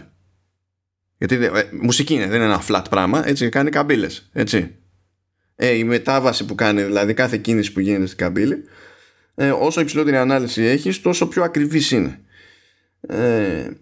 Και αυτό που θα πει κάποιος ο οποίος είναι φαν, ξέρω εγώ, τέτοιου είδους ήχου, θα πει ότι με τον κατάλληλο εξοπλισμό ακούς πράγματα από κομμάτια που γνωρίζεις που πριν δεν τα άκουγες. Τώρα σηκώνει πάρα πολύ ζήτηση όλο αυτό, γιατί κάποιοι λένε αυτό, κάποιοι διαφωνούν κτλ. Αλλά τέλος πάντων, it is what it is. Α, το είπαμε τώρα έτσι στο περίπου, ώστε να το φέρουμε λίγο κάπως στο κεφάλι μας. Το γενικότερο είναι ότι όσο πιο ψηλά είναι αυτά τα δύο νούμερα, τόσο καλύτερο ήχο έχουμε. Αυτό είναι το. Τόσο καλύτερο ήχο έχουμε, τόσο περισσότερα data χρειαζόμαστε και τόσο περισσότερη μπαταρία και με. Ωραία. Αυτό. Ωραία, τώρα για πάμε στον εξοπλισμό που είπες, που έλεγα πριν. Πάμε λοιπόν. Πάμε πρώτα για το Spatial Audio Παύλα Dolby Atmos. Λοιπόν, σε αυτές τις περιπτώσεις, όποια συσκευή Apple έχει ηχεία και υποστηρίζει Dolby Atmos, θα υποστηρίζει και όπως μπορούσε να το κανονίσει πριν και να το υποστηρίξει πριν, μπορεί και το υποστηρίζει και τώρα. Αυτό δεν σημαίνει ότι αν έχουμε ένα iPad Pro με Dolby Atmos, αυτό που θα ακούμε θα είναι υπερτούμπανο Dolby Atmos. Το καλύτερο Dolby Atmos δεν έχουμε ακούσει ποτέ. Αλλά τέλος πάντων γίνεται μια δουλειά ώστε να έχουμε μια αίσθηση, ξέρω εγώ, του χώρου, τον ήχο στον χώρο, πώς διαχέεται κτλ. Έτσι. Οπότε οι καινούργιοι iMac, τα καινούργια iPad Pro, τα πιο πρόσφατα iPhone κτλ. Που έχουν υποστήριξη για Dolby Atmos, θα μπορούν να παίξουν ό,τι είναι να παίξουν. Στην περίπτωση των ακουστικών, εκεί δεν υπάρχει πρόβλημα με τα ασύρματα. Ίσα ίσα υπάρχει μικρότερο πρόβλημα από αυτό που φανταζόμουν ότι θα υπήρχε. Γιατί γράφει στο δελτίο η Apple το εξής περίεργο, ότι θα υποστηρίζεται σε AirPods με chip W1 και H1. Μέχρι τώρα Spatial Audio έχουμε σε AirPods με H1, όχι με W1. W1 είναι η δεύτερη γενιά των απλών AirPods. Νομίζω και τα πρώτα. Και τα πρώτα είχαν τα μπλοκένα. Άρα θεωρητικά παίζουν και στο δικό μου, παίζει Spatial Audio. Αυτή τη στιγμή που μιλάμε, όχι. Φαντάζομαι ότι θα παίξει κάποιο update υποπτό. Κάποιο firmware update, γιατί πραγματικά προηγουμένως δεν έπαιζε αυτό το πράγμα. Μήπως περιμένουν να ξεκλειδώσουν τη λειτουργία με την επίσημη έκδοση του λειτουργικού. Φαντάζομαι θα θέλει και firmware το τέτοιο στα AirPods τα ίδια, ας πούμε. Αλλά δεν ξέρω. Εμένα μου κάνει απλά εντύπωση αυτό με τη λογική, ξέρεις, ότι άμα το έπαιρνε το τσιπάκι να το κάνει αυτό το πράγμα, τι περιμέναν τόσο καιρό. Δηλαδή δεν είναι ότι ήδη υπάρχει υλικό. Έτσι, δηλαδή, αν βλέπεις ταινίες, σειρές και τα λοιπά, και Apple TV Plus, και, εντάξει, όχι από Netflix, γιατί δεν έχουν κάνει τον κόπο αυτοί, αλλά και από άλλες πηγές. Δηλαδή, μπορεί να έχεις κάποιον player, παιδί μου, στη συσκευή σου και να του πετάξεις αρχείο που έχει πολύ καναλό ήχο. Μπορείς να το κάνεις αυτό να είναι Spatial Audio και να έχεις διαφορά στην απόδοση του ήχου. Δεν ξέρω γιατί περίμενε μέχρι τώρα, αλλά αυτό είναι καλό νέο. Γιατί εγώ υπολόγιζα ότι κάτι τέτοιο δεν θα υποστηριχθεί στα πιο φθηνά AirPods. Από ό,τι φαίνεται θα υποστηριχθεί. Which is nice. Αλλά είπαμε, θα ξεκινήσουν με λίγα κομμάτια, χιλιάδες. Θα μου πείτε, λίγα κομμάτια είναι τα χιλιάδες. Ναι, όταν ο κατάλογος είναι 75 εκατομμύρια, τα χιλιάδες είναι λίγα. Ναι, αυτό. Και για να βοηθήσει η Apple, θα έχει φτιάξει κάποια playlists για να είναι πιο εύκολο να τα πετύχουμε, ξέρω εγώ, και τέτοια. Αλλά σε κάθε περίπτωση, αν πάμε, πατήσουμε play και υπάρχει έκδοση Dolby και είμαστε με συμβατά AirPods ή κάποιο σύστημα, ξέρω εγώ, που έχει ηχεία και τα λοιπά, έχει συμβατότητα, θα πέσει με τη μία έκδοση εκείνη. Κανονικά αυτό θα υποστηρίζεται, εννοείται, και σε HomePod και τέτοια. Καλά, όχι HomePod Mini, γιατί το HomePod Mini δεν έχει Spatial Audio. Το HomePod το παλιό όμως, που υποτίθεται ότι δεν υπάρχει, το υποστηρίζει κανονικά. Αυτό έχω να δηλώσω. Άλλη μια λογική κίνηση της Apple. Να τα λέμε αυτά. Τώρα, εκεί που μπλέκει το πράγμα είναι με lossless. Ναι, αυτό περιμένω. Σε lossless θα σκάσουν πολλά περισσότερα κομμάτια από την αρχή και είναι θέμα χρόνου απλά να υπάρχουν όλα σε lossless. Γιατί είπαμε, είναι κάτι που έτσι κι αλλιώς η μουσική βιομηχανία το κάνει. Δηλαδή, όταν φτιάχνει ένα master το οποίο είναι legit, τέρμα θεού, ξέρω εγώ, ήχος κτλ. Και μετά από εκεί κάθεται και το πειράζει, γιατί μια υπηρεσία, το ένα μέσο, το παράλληλο μέσο και τα λοιπά. Υπάρχει τρόπος, δηλαδή, πιο εύκολα να κάνουν τη μετάβαση. Εκεί λοιπόν υπάρχει το άλλο, το ψηλό παράξενο. Είναι ότι οι διάφορες συσκευές της Apple με ηχεία, έτσι, δηλαδή iPhone, iPad και Mac και Apple TV, από την άποψη ότι μπορεί να το πάρει το σήμα και να το κάνει κάτι. Όχι, γιατί δεν έχει ηχείο, έτσι. Μπορεί να το στείλει όμως κάπου που να, δηλαδή, σε ενισχυτεί ό,τι να είναι κάπου και να λειτουργήσει. Θα υποστηρίζουν lossless, αλλά από ό,τι φαίνεται όχι την υψηλότερη βαθμίδα που είναι 2492. Εκείνη η περίπτωση θέλει εξωτερικό DAC, δηλαδή μια συσκευή που θα συνδέεται ψηφιακά με την άλλη συσκευή που στέλνει τον ήχο και θα κάνει εκείνη τη μετατροπή του ήχου από ψηφιακό αρχείο σε αναλογικό ήχο, και εκεί πέρα πάνω θα κουμπώνουμε ακουστικά, τα οποία ακουστικά πρέπει να είναι και σόι για να πιάσουν τόπο με high resolution audio, έτσι. Δηλαδή, το βάλαμε ακουστικά της πλάκας πάνω, δεν πάνε να είναι ο ήχος ό,τι να είναι, ήχος πλάκας θα είναι αυτό που θα φτάνει στα αυτή, έτσι. Και lossless σε AirPods και οποιοδήποτε HomePod απλά δεν παίζει. Λόγω ασύρματης σύνδεσης. Λόγω Bluetooth, ουσιαστικά. Από ό,τι καταλαβαίνω. Ναι. Να πούμε ότι υπάρχουν ασύρματα ακουστικά με high resolution audio από άλλες εταιρείες κτλ. Που λειτουργούν με Android. Γιατί βασίζονται σε ένα άλλο audio format που λέγεται aptX HD και περνάει αυτό στο Bluetooth. Έτσι. Η Apple βασίζεται στο AAC που δεν κάνει κάτι τέτοιο. Και εδώ είναι ένα ερωτηματικό. Ένα ερωτηματικό από την άποψη ότι θα αλλάξει κάτι στο μέλλον και θα απλώσει το πράγμα. Όχι τώρα ότι θα βάλουμε lossless τα απλά τα AirPods και θα αλλάξει η ζωή μας. Έτσι, απλά τουλάχιστον ξέρεις. Να υπάρχει τρόπος να μεταδοθεί, ρε παιδί μου, το πράγμα ασύρματα. Έτσι. Και άσε, ξέρω εγώ, τα AirPods και τα AirPods Pro. Τα AirPods Max... Δηλαδή... Αυτά πονάει λίγο που δεν έχουν. Αυτά πονάει πολύ. Το συζητούσαμε τότε. Ναι. Ότι χωρίς καλώδιο, άμα έρθει η ώρα. Γιατί ακούγονταν από τότε φήμες ότι θα σκάσει κάτι με high resolution audio σε Apple Music. Και δεν καταλάβαινα εγώ πως υπάρχει ελπίδα χωρίς καλώδιο να περάσει τόσο υψηλής ποιότητας και ανάλυσης ήχος σε AirPods Max. Και από ό,τι φαίνεται, χωρίς να γίνουν άλλα πράγματα, δεν περνάει. Ωραία. Τώρα. Η ερώτηση είναι η εξής. Ωραία. Εγώ έχω κλασικά ακουστικά ενσύρματα ξέρεις, over, κλασικό μεγάλο ακουστικό της Beats με καλωδιάκι και τα λοιπά. Θα έχω lossless άμα τα συνδέσω στο iPhone μου? Ναι, αλλά όχι το υψηλότερο. Δηλαδή το 1640, το 1644 θα το έχεις και νομίζω παίζει να έχεις και το 2496 παίζει. Αυτό εξαρτάται λίγο από το μοντέλο της συσκευής σε κάθε περίπτωση. Και δεν θυμάμαι τώρα τι DAC έχει πια συσκευή, εσωτερικό εννοώ DAC. Αλλά το 2492 το ξεχνάς, δεν παίζει. Να. Η άλλη ερώτηση είναι, παίζει ρόλο αν θα είναι σε Lightning ή αν είναι η παλιά jack, το παλιό jack, ή περνάνε και από τα δύο? Ποιο, τι εννοείς παλιό jack? Αλλά παιδί μου, έχεις ένα κινητό που έχει jack, έτσι. Ναι, ναι. Δεν έχει το ανταπτοράκι που έχω εγώ, ας πούμε, για να το συνδέω στο Lightning. Θα καταφέρει να μεταφέρει και εκεί το lossless με την όποια ποιότητα? Ναι, μα ούτως ή άλλως, όταν έχεις κανονικό audio jack πάνω, έχει δουλέψει το DAC και το έχει μετατρέψει σε αναλογικό, γιατί αλλιώς δεν περνάει από το audio jack. Οκ. Okay. Άρα ουσιαστικά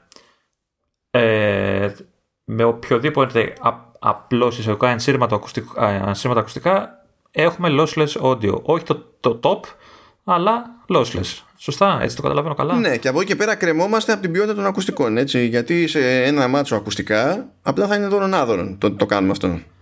Και η δεύτερη ερώτηση που κάνω τώρα εγώ. Apple TV συνδεδεμένο σε ενισχυτή, ξέρεις, 5.1 και τέτοια. Καταλαβαίνω θα το περνάει, γιατί εντάξει, ενσύρματη σύνδεση αυτά. Το θέμα είναι, ο ενισχυτής θα πρέπει να έχει κάποια υποστήριξη, δηλαδή όπως λέμε, ξέρω εγώ, DTS, Dolby Digital, πρέπει να έχει κάποια υποστήριξη ή αναγνωρίζεται το σήμα κάπως? Το μόνο που χρειάζεται να κάνει σωστά ο ενισχυτής είναι να ξέρει να κουμαντάρει αρχείο ALAC. Ναι, αυτό δεν μπορεί να το ξέρεις. Αυτό είναι το μόνο. Λίγο παλιότερος ο ενισχυτής, ας πούμε, μπορεί να είναι και χλωμό δηλαδή. Κοίτα, και το format αυτό είναι πολύ παλιό. Το ζήτημα είναι αν κάνανε τον κόπο να το υποστηρίζουν τα chipsets που χρησιμοποιούν οι ενισχυτές εδώ και τόσα χρόνια. Γιατί οι ενισχυτές σε τέτοιες συχνότητες ξέρουν μια χαρά τι να κάνουν εδώ και πολλά χρόνια. Δεν τους ενδιαφέρει. Δηλαδή 24-192 σου λέει χαβαλές. Βρίσκεις σχεδόν οπουδήποτε υποστήριξη για τέτοια σήματα. Όσο το καταλάβει ο χρήστης. Γιατί ξέρω εγώ, όταν περνάει σήμα DTS, ξέρεις, εμφανίζεται η ένδειξη DTS στον ενισχυτή. Στον ενισχυτή το γράφει. Δεν θα σου γράψει. Θα σου γράψει λακό, θα σου γράφει τη συχνότητα όμως. Θα σου γράφει bit και συχνότητα. Όταν αναγνωρίζει κάτι τέτοιο, το γράφει έτσι πάνω για να ξέρεις τι παίζει, τι έχει αναγνωρίσει. Ακριβώς με την ίδια λογική που θα σου γράψει DTS, Dolby κτλ. Για να ξέρεις τι έχει αντιληφθεί και εκείνη τη στιγμή ο ενισχυτής, έτσι. Κατάλαβα. Και πάλι είπαμε, εκείνο είναι ένα κομμάτι της αλυσίδας. Μετά θα παίξει ρόλο αντίστοιχα σε εκείνο το σενάριο που λες το ηχείο. Άμα το ηχείο είναι μούφα. Ναι, ρε, όχι, εγώ σου λέω τώρα σαν σήμα, ρε παιδί μου αυτό. Τώρα από εκεί πέρα, ναι, η έξοδος. Ναι, ναι, ναι. Αυτό ήταν που. Και εκεί είναι που έχω μια διαφωνία τέλος πάντων με το δελτίο τύπου, διότι στην περίπτωση του Dolby γράφει με τη μία γράφει ότι υποστηρίζεται σε AirPods με W1 και H1 και όλα τα μοντέρνα τέλος πάντων μοντέλα από συσκευές Apple. Παπ. Και μετά σου πετάει τη φάση με το lossless και δεν κάνει τον κόπο εκεί να στο κάνει λιανά με τη μία και σου βάζει αστερίσκο. Και φυσικά τι έγινε? Έγινε μετά ότι και τα media που είναι πιο πολύ tech και δεν ασχολούνται με τέτοια θέματα ήχου, μπλέξαν τα μπουτια τους και φάγανε ώρες μετά για να φτάσουν να δημοσιεύουν οι διευκρινήσεις και να πούνε ότι η Apple επιβεβαίωσε ότι το τάδε, ξέρω εγώ, σε αυτή την ανάλυση δεν υποστηρίζεται και εκεί. Που είναι λογικό να μην υποστηρίζεται. Αυτός που ξέρει από τέτοια θέματα ήχου, δηλαδή δεν χρειάζεται να το πει η Apple. Αλλά γι' αυτό θεωρώ ότι δεν έπρεπε η Apple να το χώσει κάτι τέτοιο σε αστερίσκο. Έτσι κι αλλιώς δεν είναι ότι έβγαλες μια ανακοίνωση γενικά για το έχουμε τούμπανο ήχο στο Apple Music. Βγαίνεις και λες, έχω να πω για δύο πράγματα που έρχονται στο Apple Music. Dolby Atmos και Lossless. Αυτά πρέπει να εξηγήσεις, ρε φίλε. Αυτά τα δύο. Δηλαδή μην εξηγείς το ένα. Δεν ξέρω αν έχεις κάτι άλλο να προσθέσεις. Ένα πράγμα έχουμε αφήσει, δεν έχουμε πει, δεν ξέρω αν θες να το πούμε τώρα στο τέλος. Ότι όλο αυτό προσφέρεται δωρεάν.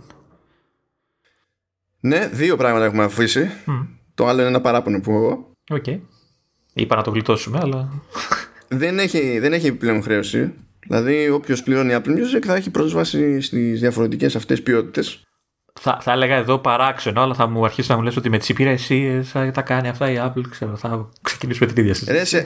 Σε Apple Music, ακόμα μου κάνει εντύπωση. Σε Apple Music δεν έχουμε καν αυτή την κλασική τη μετατροπή που λέει πόσα είναι τα δολάρια, τόσα θα είναι σε ευρώ. Ούτε αυτό. Είμαστε παρακάτω σε απόλυτο αριθμό. Είναι από τα περίεργα του. Να σου πω, μην το λες. Ό,τι λέμε γίνεται. Από αύριο θα ανακοινώσουν αύξηση τιμής, να το ξέρεις. Εσύ θα φταίς. Πώς κατάλαβα εγώ, Λεωνίδα, ότι κάτι ανακοίνωσε η Apple? Γιατί λεγόταν ότι θα το ανακοινώσει 18 του μήνα, τελικά το ανακοίνωσε 17. Και την προηγούμενη μέρα είχε πετάξει και ένα teaser. Επισήμως, δηλαδή ίδια, όχι από λάθος.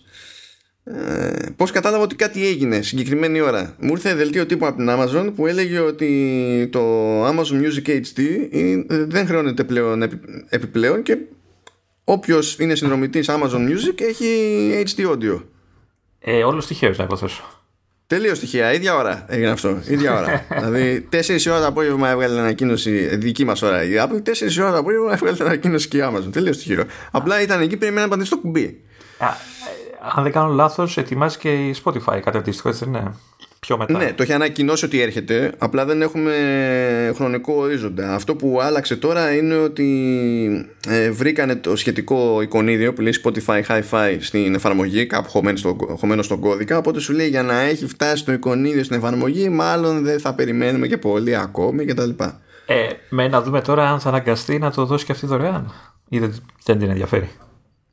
Ό,τι και αν κάνει Spotify σε αυτή την περίπτωση, είμαι σίγουρος ότι δεν έχει ενοχληθεί καθόλου που η Apple το δίνει αυτό χωρίς επιπλέον χρέωση. Και κατά τα άλλα η Apple επιμένει ότι δεν υπάρχει κανένα πρόβλημα να παίρνει 30% από τη Spotify για συνδρομές που θα γίνονταν, αν γίνονταν, μέσω του App Store. Γιατί πηγαίνεις και τους χτυπάς, δηλαδή στην ουσία πήγε τώρα και σου λέει θα προσφέρω χωρίς επιπλέον χρέωση κάτι που ξέρω ότι οι υπόλοιποι χρεώνουν παραπάνω. Και όταν είσαι σε μια πλατφόρμα που είσαι ο μόνος που μπορεί να κάνει κάτι τέτοιο χωρίς να δίνει μερίδιο κάπου αλλού, δεν βολεύει. Μέρες που είναι Apple, μέρες που είναι, δεν βολεύει. Καλά, εντάξει, απλά το θυμίζω. Θα παραπονιέσαι για τα free. Θα σου έρθει καμιά κεραμίδα και θα λες μετά. Δεν είναι καν αυτό το παράπονο μου το legit. Το παράπονο μου, φίλε Λεωνίδα, είναι άλλο. Αυτά που λέμε τώρα είναι αποκλειστικά και μόνο για Apple Music και δεν ισχύουν για αγορές από το iTunes. Που σημαίνει ότι θα μπορείς να αγοράσεις σε lossless κομματιά. Ναι. Ωραία. Έξυπνο. Και είμαι σε φάση why. Ο ίδιος κατάλογος δεν είναι ουσιαστικά. Ναι, καλά, όχι ακριβώς. Υπάρχουν που και που αποκλήσεις γιατί είναι πιο over-the-way τα δικαιώματα. Είναι άλλα τα streaming rights, άλλα τα selling rights. Είναι λίγο. Why? Δεν μπορείς να πεις δεν έχω τα αρχεία. Αυτά έχεις. Άμα δεν τα είχες, δεν μπορούσα να κάνω stream. Δίκως αυτό που λες, τα δικαιώματα. Κάτι έχει παίζει με τα δικαιώματα. Εννοώ ότι δεν τους δίνει τη δυνατότητα να τα. Ξέρω εγώ. Εικάζω ότι άμα τα έδινα μια τέτοια ποιότητα στο iTunes, εκεί θα τη χρέωνε λογικά το download. Και ίσως δεν θέλω να το κάνει. Ούτε εκεί είναι δεδομένο, γιατί αυτό όταν είχε ανεβάσει ποιότητα στο iTunes για ένα διάστημα κάποιων μηνών το χρέωνε λίγο παραπάνω. Ξέρω εγώ, αντί να ήταν 1 ευρώ, ήταν 1,30. Και σου δίνει και το περιθώριο πληρώνοντας τη διαφορά να αναβαθμίσεις τα προηγούμενά σου στη νέα ποιότητα, όχι να τα ξαναγοράσεις. Δηλαδή, αν το έχεις πάρει 1 ευρώ, πληρώνες τα υπόλοιπα 29 cents και ανέβαζες την ποιότητα. Αυτό κράτησε για μερικούς μήνες και μετά κόπηκε και στην ουσία έγινε όλη η αλλαγή τσάμπα. Να.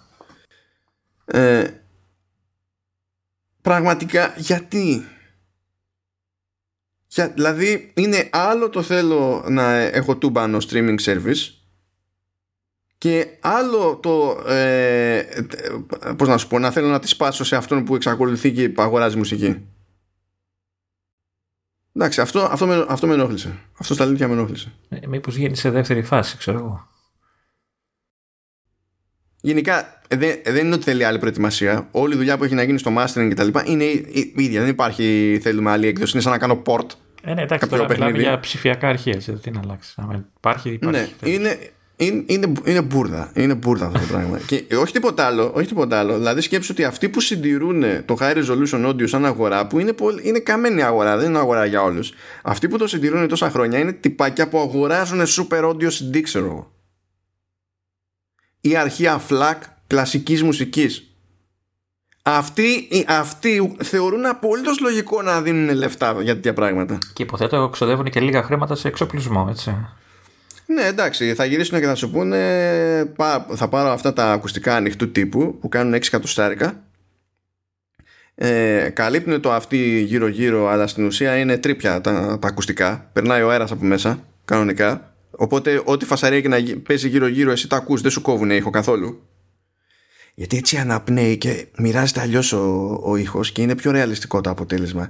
Πιο όμορφο, πιο πιστό, και που έχουν δίκιο. Αλλά φυσικά εσύ καταλήγεις με ένα σετ ακουστικών που ενώ σε βλέπει ο άλλος να ακούς μουσική με τα ακουστικά στα αυτιά, πάλι πρέπει να μην σου μιλάει και να μην σου κάνει φασαρία, γιατί σου χαλάει την ακρόαση. Τουλάχιστον θα μπορείς να ξύνεις τα αυτιά σου πιο εύκολα. Δεν είναι τόσο τρίπιο, δεν είναι τόσο ανοιχτό. Κάπου πρέπει να είναι και τα drives για να παράγουν τον ήχο. Ναι, τέλος πάντων. Αυτό με τσάντισε.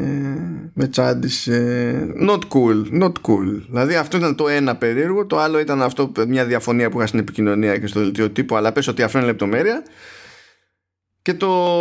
Και από εκεί πέρα ενός λεπτού σιγή για όσους έχουν αγοράσει AirPods Max. Και αναρωτιούνται τι τους έλαχε αυτή τη στιγμή. Ναι, όντως πονάει. Εν τω μεταξύ, αν θυμάμαι καλά, μπορείς να συνδέσεις καλώδιο. Αλλά είναι μόνο για φόρτιση. Ναι, είναι μόνο για φόρτιση. Δεν περνάει δεδομένα. Παίζει πάλι ασύρματο είναι, δεν είναι. Ναι, είναι μόνο για φόρτιση. Λοιπόν, ένα πραγματάκι μας έμεινε, Λεωνίδα. Εντάξει, Μάνο. Λεωνίδα, αυτό είναι για σένα. Εντάξει, Μάνο. Γιατί βγήκε ο Γκέρμαν στο Bloomberg και άρχισε να λέει πράγματα για τα επόμενα τσιπάκια της Apple. Και επειδή εσύ κάθε φορά αναρωτιέσαι και τι θα γίνει όμως, θα βάλουν περισσότερους πυρήνες από εκεί και πόσους πυρήνες θα βάλουν και τι παίζει, αποφάσισε ο Γκέρμαν ότι είναι ώρα να σου πει. Άντε, μπράβο, είδες που με ακούνε. Τα λέω εγώ. Πρόλαβες να το τσεκάρεις αυτό? Όχι, περίεργε. Δυστυχώς. Ωραία, οπότε θα περάσει καλά. Θα σ' αρέσουν αυτά που θα ακούσεις. Όχι όλα, αλλά τα περισσότερα θα σ' αρέσουν. Λοιπόν, πρώτα απ' όλα. Λέει λοιπόν, καλά, ότι έρχονται αλλαγές σε να μάτσω σημεία του line-up. Αυτό είναι προβλεπέ, πάρα πολύ ωραία. Λέει λοιπόν ότι υποτίθεται ότι έρχεται ένα σχεδιασμένο MacBook Air, το οποίο επίσης είναι λογικό. Δηλαδή τώρα κάνανε την εύκολη λύση, πετάξανε τον M1 στο σασί που είχαν και μάλλον πάνε να κάνουν κάτι πιο τροφαντό, ξέρω εγώ. Εντάξει, μια ενοικίνηση που έχει και περισσότερο νόημα για μένα. Τα χρώματα. Ακριβώς. Ναι, έχει. Ειδικά σε MacBook Air έχει. Στο άλλο χάνεται το χρώμα μπροστά από ένα τοίχο. Εδώ φαίνεται. Ναι. Εδώ φαίνεται. Ναι. Λέει ότι έρχεται νέο low-end MacBook Pro. Γιατί δεν πεθαίνει αυτό? Γιατί? Το οποίο τι δεν θα έχει πάλι. Θα έχει μισή θύρα. Απλά θα έχει το ίδιο chip, ξέρω εγώ, με το οποίο θα έχει το καινούριο MacBook Air, όπως είναι και τώρα. Ναι, απλά φύγε. Φύγε, δηλαδή απλά δυσκολεύεις τον κόσμο να εξηγήσεις στον διπλανό του τι είναι MacBook Pro. Ναι, αλλά μπορεί να είναι μπάβο. Γιατί υπάρχουν τα legit και υπάρχει και το περίπου. Είναι ο τρίτος ξάδερφος. Ναι, αλλά μπορεί να είναι Space Gray, οπότε μετά θα έχεις να πεις πολλά. Ναι, να πρέπει να είναι μονόδρομος για Space Gray να πάρω το low-end MacBook Pro. Το κέρατό τους, το τράγιο. Τέτοια λέγεται. Να βγει αυτό, θα έρθω από εκεί, Λεωνίδα. Θα έρθω από εκεί και θα κάνω, θα κάνω tag team με το γιο που ξέρει και πολύ καλύτερα από μένα τα δύνατά σου σημεία, και θα γίνει μακελιό. Ο οποίος, να σου πω, ότι ψήνεται και μου το τρώει και στην πούρη να πάρει Mac, έτσι. Εννοείται πιο καλό καλά να ναι. Κάπως πρέπει να τον αποκληρώσω αυτόν τον άνθρωπο. Δεν μπορεί να τα έχει όλα καλύτερα από μένα.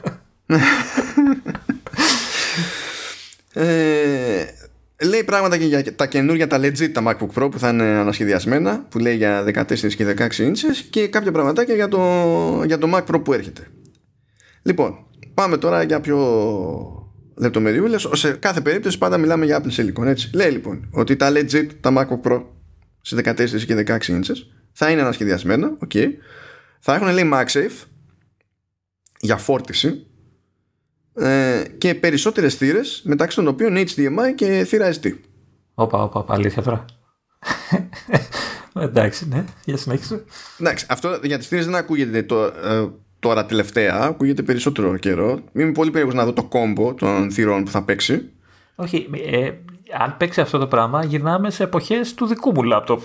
Έτσι, τελευταίο μοντέλο με όλες τις θύρες πάνω, έτσι, του 15. Ναι, εντάξει, εγώ να σου πω δεν είμαι super fan του concept αυτού. Δηλαδή βάλε μου περισσότερες Thunderbolt. Θεωρώ θα έχει 4. Θεωρώ 4, δεν θα έχει. Αν έχει, και εγώ αυτό ελπίζω, με τη λογική ότι το MagSafe θα είναι άλλο πράγμα πλέον. Δεν είναι ότι χρησιμοποιείς μία Thunderbolt για να φορτίσεις. Και να κρατήσει τις άλλες 4 εκεί πέρα. Ξανάρχονται στα επίπεδα του 15. Γιατί ο Μπένα, ας πούμε, έχει ξεχωριστό MagSafe, 2 USB-A τότε, εντάξει, okay, και 2 Thunderbolt 2. Και HDMI και ακουστικά και SD και αυτά. Δηλαδή πάνε πάλι σε ένα τέτοιο πράγμα από ό,τι καταλαβαίνω. Αν το MagSafe είναι όντως ξεχωριστό, έτσι. Ναι. Το MagSafe δεν θα είναι Thunderbolt. Αν είναι MagSafe θα είναι άλλο πράγμα, καστομιά τώρα, εντάξει. Θα δούμε πώς θα πάει αυτό το πραγματάκι. Αυτά μέχρι τώρα χοντρικά ήταν γνωστά. Το θέμα όμως είναι να δούμε τι γίνεται με τα τσιπακιά. Διότι λέει για τα MacBook Pro, τα legit τα MacBook Pro, παίζουν, λέει, δύο παραλλαγές. Η μία παραλλαγή θα έχει, θα πούμε, μικρούς και μεγάλους πυρήνες, έτσι θα τους λέμε. Να μην λέμε efficiency cores, performance cores, να τους πούμε μικρούς μεγάλους. Okay. Γιατί αν τους δείτε και σαν σουλούπι, είναι μικροί και μεγάλοι. Λέει λοιπόν ότι το chip που θα έχουν τα καινούργια MacBook Pro θα έχουν 8 μεγάλους πυρήνες και 2 μικρούς. Να θυμίσουμε ότι ο M1 έχει 4 και 4. Οπότε εδώ έχουμε δύο πυρήνες, έχουμε διπλασιασμό των μεγάλων και υποδιπλασιασμό των μικρών. Που σημαίνει ότι έχει την ισοδοξία ότι με δύο μόνο πυρήνες θα σηκώνεις, ξέρω εγώ, απλές λειτουργίες του λειτουργικού άνετα. Αυτή είναι η ισοδοξία. Ναι, αν έχει κάνει μια βελτίωση που τους κάνει πιο αποδοτικούς και έχει πιάσει ένα όριο λογικό. Ναι, γιατί φαντάζομαι ότι γενικά το σύστημα δίνει προτεραιότητα. Δηλαδή πάντα ξεκινάει από τους μικρούς. Και στον εμένα δηλαδή ξεκινάει από τους μικρούς. Και αν χρειαστεί κάτι παραπάνω είναι που ενεργοποιεί τους μεγάλους. Και έτσι υποτίθεται ότι πετυχαίνεις και την αυτονομία που πετυχαίνεις. Και φαντάζομαι ότι στα MacBook Pro θέλουν να μπορούν να διαφημίσουν και την αυτονομία. Άρα πρέπει να έχουν βρει ένα ζύγι. Άρα θα υπάρχουν, λέει, δύο παραλλαγές που θα έχουν διαφορά στη GPU. Θα έχουν, λέει, στη μία περίπτωση και καλά 16 πυρήνες. Θα μην πιάσουμε πάλι ότι η έννοια είναι σχετική στη GPU. Ας το πάμε έτσι. 16 πυρήνες και μία άλλη που θα είναι 32. Τώρα είμαστε στους 7 και στους 8, αν θυμάμαι καλά, έτσι. Τώρα είμαστε στους 7 και στους 8. Και να το πάω πάλι έτσι κομπογιανίτικα. Αν θυμάμαι καλά, οι 8 πυρήνες των M1, αν θέλουμε να πούμε να μιλήσουμε με teraflop, που είναι μία προσέγγιση για κάποια σενάρια, αλλά τέλος πάντων είναι ένας μπούσουλας που τον βολεύει και το χρησιμοποιούμε. Έτσι. Νομίζω ότι πρέπει να ήταν στα 2,5, κάπου εκεί πρέπει να ήταν. Με τους 8 πυρήνες. Όταν το Series X αυτή τη στιγμή στα 12. Για να το Series X είναι στα 12. Το Series S όμως είναι στα 4. Και το PlayStation 5 είναι στα 10. 10 και κάτι υψηλά, ναι. Για να βάλουμε μία, για να καταλάβει ο κόσμος που ασχολείται έστω με τις κονσόλες. Ναι. Με 16 λοιπόν πυρήνες, πες ότι πιάνουμε τάλιρο και στην ουσία και καλά πάλι. Με ό,τι σημαίνει το ότι κοιτάζουμε μόνο teraflop αυτή τη στιγμή, γιατί δεν είναι το ένα πράγμα που συμβαίνει, που έχει να κοιτάξουμε μια GPU, ότι προσπερνά το Series S. Άρα console level graphics. Ναι, ποιος θα φτιάξει το παιχνίδι που θα είναι έτσι δεν ξέρω. Αλλά τέλος πάντων θα υπάρχει αέρας, βρε αδερφέ. Αυτό, εντάξει. Μα γιατί δεν θα παίζεις με console graphics τα... Ποιο να πω. Ναι, θα βάλω το Cut the Rope. Θα είναι επανάληπτο. Θα είναι αλφα κρίσταλο. Θα είναι το Cut the Rope. Οπότε θα κάτσει κάπου θεωρητικά Έτσι, αν δεν έχουμε φύρα από αλλού, γιατί όταν ξέρεις, κάνεις scale up, δεν είναι ότι διπλάσιοι πυρήνες δεν και καλά, ακριβώς διπλάσια απόδοση. Υπάρχουν πολλά τώρα, πολλοί αστερίσκοι. Έτσι, αλλά είναι για να συνεννοηθούμε λίγο μεταξύ μας, το λέμε έτσι.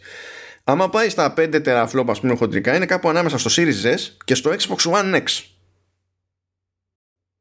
Not bad. Για ενσωματωμένο, δεν το συζητάμε. Έτσι, για ενσωματωμένη.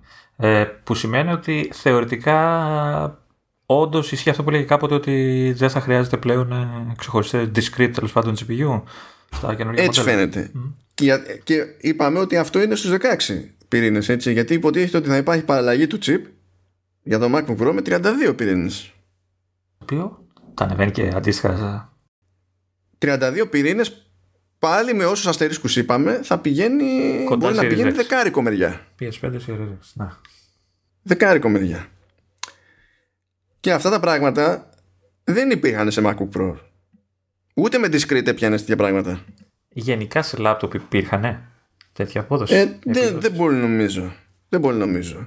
Θα δούμε τώρα πόσο ποιοτική είναι μια GPU που είχε σχεδιάσει μια εταιρεία που τώρα ασχολείται στα σοβαρά, ξέρω εγώ, με custom design για GPU, έτσι. Το θέμα είναι τα thermals, τι θα παίξει με τα thermals. Δηλαδή, αν βάλεις 32 και ξέρεις, στο πρώτο πίξελ θα αρπάζουν φωτιά τα πλήκτρα, ναι, δεν θα έχει ιδιαίτερο νόημα. Πρέπει κάτι να. Εννοείται θα έχει ανεμιστήρα, έτσι. Δεν το γλιτώνεις.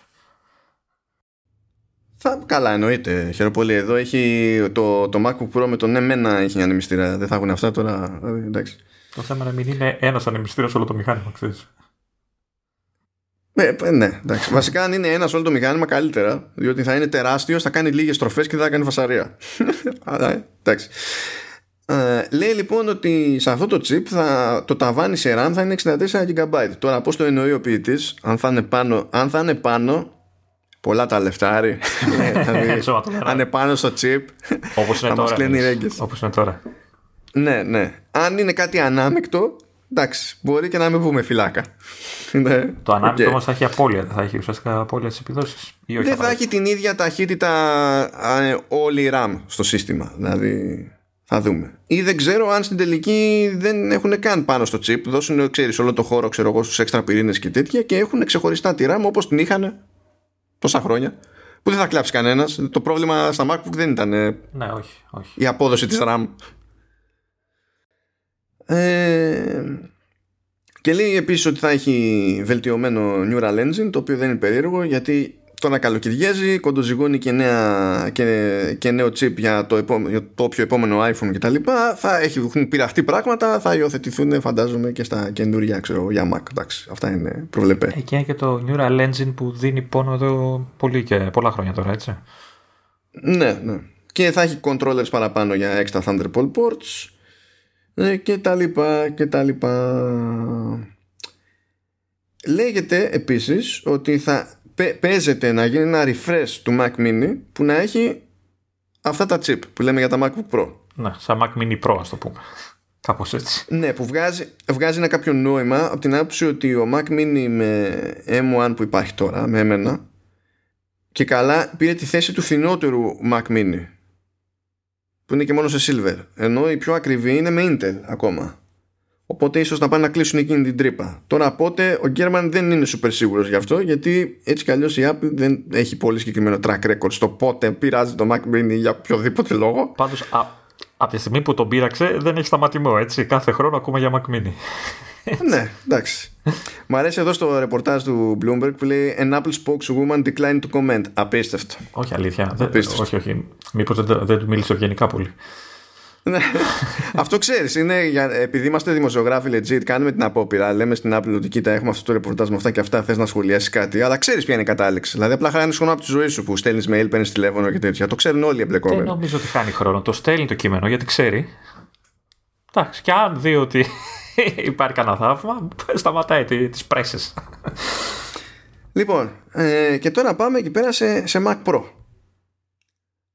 που λέει ότι παίζει να υπάρχουν και εκεί επιλογές για δύο διαφορετικά chip που τα συσχετίζει εδώ από άποψη δυναμικότητας με αυτά που λέγαμε τώρα για MacBook Pro. Λέγανε ότι από τα δύο που θα υπάρχουν για Mac Pro, δηλαδή το ένα λέει μάλλον θα είναι και καλά, προβλέπεται να είναι δύο φορές ισχυρότερο από αυτό που λέγαμε τώρα στο MacBook Pro και το άλλο 4 φορές ισχυρότερο από αυτό που λέγαμε σε MacBook Pro. Ωραία. Ναι. Λοιπόν, και έχει υποτίθεται λεπτομεριούλες εδώ. Άκου τώρα, Λεωνίδα. Λέει λοιπόν ότι πάνε για δύο εκδόσεις που για CPU cores η μία θα έχει 20 και η άλλη θα έχει λέει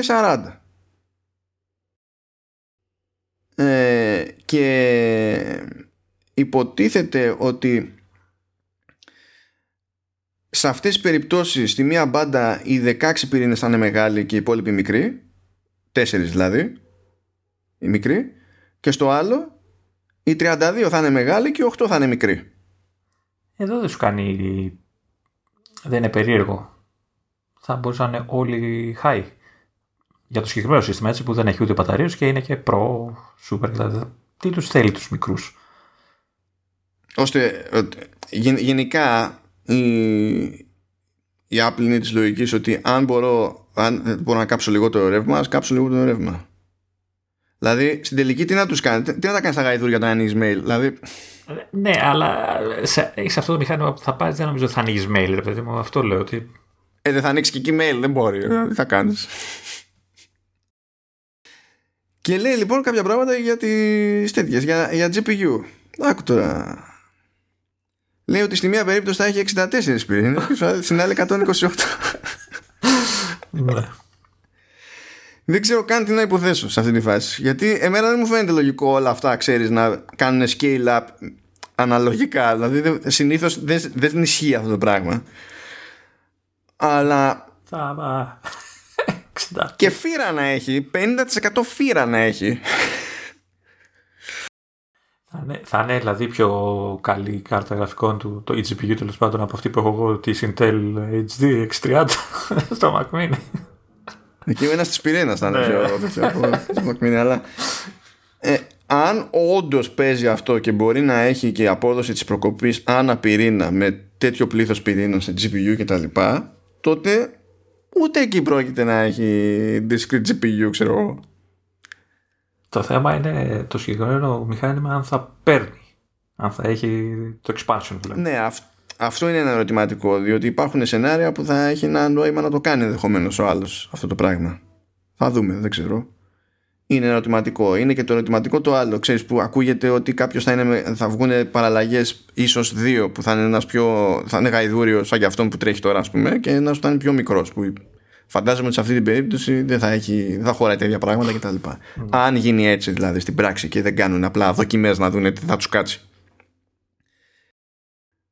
Αλλά ναι, επειδή πολλές φορές έχεις πει, Λεωνίδα, και εντάξει, τι θα βάλουν παραπάνω πυρήνες και πόσους παραπάνω πυρήνες θα βάλουν. Όλους τους πυρήνες, λέει Λεωνίδα. Όλους τους πυρήνες, λέει Λεωνίδα. Δηλαδή ή αυτό θα βάζανε παραπάνω ή μαγνήτες. Σου λέει εντάξει, βάλαμε όλους τους μαγνήτες αλλού, ας βάλουμε εδώ πέρα όλους τους πυρήνες. Και στο επόμενο iPad θα μετατρέψουν τους μαγνήτες σε πυρήνες. Έτσι. Θα είναι σκόρπιοι στην πλάτη, χωρίς λόγο, ξέρω εγώ. Είναι εκεί που ήταν τόσο καιρό οι μαγνήτες. Δεν ξέρω, μου φαίνονται above and beyond αυτά που λέει ο Γκέρμαν. Δηλαδή, αν βγουν αυτά στην πράξη όντως legit, θα εκπλαγώ. Και θα εκπλαγούμε όλοι μας παρέα, βασικά. Κοίτα, η λογική λέει ότι ετοιμάζουν μηχάνημα με τουλάχιστον 4 θύρες, έτσι, και με παραπάνω από 16 γίγκα μνήμη. Η λογική το λέει αυτό. Τώρα, το αν θα φτάσει σε αυτά τα νούμερα, ναι, εντάξει, οκ. Okay. Και αν τα φτάσει μετά, πού θα φτάσει η τσέπη μας μετά. Δηλαδή, ναι. Φαντάζεσαι να ξυνούσουμε μια μέρα, ας πούμε, και να είναι παντού, και ακόμα και πιο ξεφτιλέ Mac να έχει GPU της προκοπής και να εξακολουθεί να μην φτιάχνει κανένας ζώρικο παιχνίδι για την πλατφόρμα, γιατί δεν θα τσουλήσει καθόλου. Έστω να το μεταφέρει, να κάνει port. Απίστευτο, απίστευτο. Που και τώρα που λέγαμε τις προάλλες, δηλαδή από το ό,τι εντύπωση έχουμε μαζέψει από εμένα και από το MacBook Air που είχα δανειστεί εκεί για μία μισή μέρα, που έβλεπα ότι έτρεχε πράγματα σε games που σε Intel ξέρω ότι υπάρχει πρόβλημα ακόμα και τώρα, δηλαδή με πιο πρόσφατα. Και εντωμεταξύ, αν γίνει πραγματικότητα αυτές οι GPU και έχουν και τις επιδόσεις που φανταζόμαστε κλπ. Δεν υπάρχουν άλλα θέματα, δηλαδή και χειριστήρια πλέον υποστηρίζει όποια θες. Το μόνο που χρειάζεται είναι να ξυπνήσουν οι developers να καταλάβουν ότι η πλατφόρμα έχει αρχίσει και είναι βιώσιμη τουλάχιστον σε επίπεδο επιδόσεων. Αυτό. Ναι, ότι δεν θα φτύσουν αίμα για να σκάσει το παιχνίδι τους εκεί πέρα. Όσοι εκεί θα το καταλάβουν. Developers δεν είναι χαζοί, αλλά ως συνήθως, δηλαδή, αν πούμε ότι πρέπει, ξέρεις, να γίνει κάτι με το gaming στην πλατφόρμα, από την Apple ξεκινάει όλη η ιστορία. Άμα δεν αυτή, δεν πρόκειται. Όσο και να αυτή πιο έχει το Apple Arcade. Ναι, εντάξει, μπράβο Apple. Και του χρόνου.